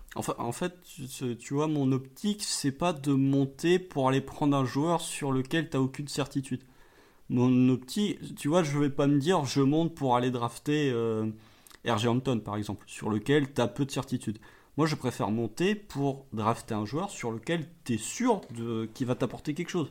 Typiquement, euh, on va pas trop s'avancer sur la draft, mais Desmond Bain, Aaron Smith, c'est des joueurs qui vont t'apporter quelque chose. Moi, je préfère avoir, et ça aussi, euh, on le développera un peu plus quand on parlera vraiment de la draft en détail, je préfère avoir un joueur qui va t'apporter des garanties que plutôt parier sur un joueur qui potentiellement pourrait se développer, mais qui au final va devenir le nouveau Josh Justice. Ne pas faire le mauvais pari. Ça, par contre, je suis d'accord avec toi. Ne pas faire non plus n'importe quoi en pari. Ça, ça, je pense que c'est un bon point. Et c'est pour ça que tous les deux, on n'aime pas bien un certain joueur. Vous allez très vite voir lequel c'est. pour, pour conclure, ma pensée, c'est on monte à la draft, mais on monte pour prendre un joueur qui t'apporte des certitudes et pas juste pour se dire ah celui-là il commence à baisser, celui-là il commence à, tomber dans la draft, on va le prendre parce qu'il peut représenter à Paris. Oui, je vois ce que tu veux dire. Je pense qu'on a fait le tour, pas mal de nos stratégies. Euh, n'hésitez pas en commentaire, là on a fait plus d'une heure et demie, mais n'hésitez pas en commentaire à, vous dire, à nous dire votre avis sur tous les points qu'on a pu aborder, que ce soit le coach, les free agents, la draft, ou les prolongations des joueurs par exemple. Euh, pas mal de news pour le site, pour le, compte FR, tu vois, je, me trompe déjà. pour, le compte, pour le compte We Are Thunder, on est tous les deux avec Constant. Donc d'abord, le site internet qu'on a développé. Euh, on va publier pas mal d'articles, pas mal de choses. On vous invite à aller visiter, à mettre ça en favori, à suivre de ce qu'on publie. Comme on vous l'a dit, on publie déjà des scootings de draft sur les trois prochaines semaines sur pas mal de joueurs qui pourraient intéresser le Thunder en 25. Pour le coup, on n'a pas regardé les joueurs de loterie. Euh, si vous voulez beaucoup d'infos sur la draft, allez suivre les copains d'envergure euh, qu'on salue et qui nous aident aussi un petit peu sur le, sur le scouting. Ensuite, Constant publie sur le site une rubrique sur les 20, sur 20 jours de toutes les meilleures performances individuelles sur un match des joueurs du Thunder. Donc vous, vous doutez qu'il y a du Westbrook, qu'il y a du KD. Allez suivre ça si pour vous rappeler des bons souvenirs, normalement. On va revenir dès la semaine prochaine avec un live. On parlera peut-être du coach qui est enfin nommé. On l'espère. Si ce n'est pas fait pendant que je publie ce podcast. Euh, suivez ça, on compte sur vous. On a passé les 5000 abonnés il n'y a pas si longtemps que ça. On monte petit à petit, donc euh, toutes les infos sur le Thunder, c'est sur le compte FR et sur le site web maintenant euh, de Hatwear Thunder. Mm. Constant, merci. À bientôt. Ben merci à toi. Oui. On pour se parler draft et par les coachs. On se retrouve pour l'annonce de Motix. C'est ça, on va, on va voir. voir. J'espère qu'on ne sera pas déçus.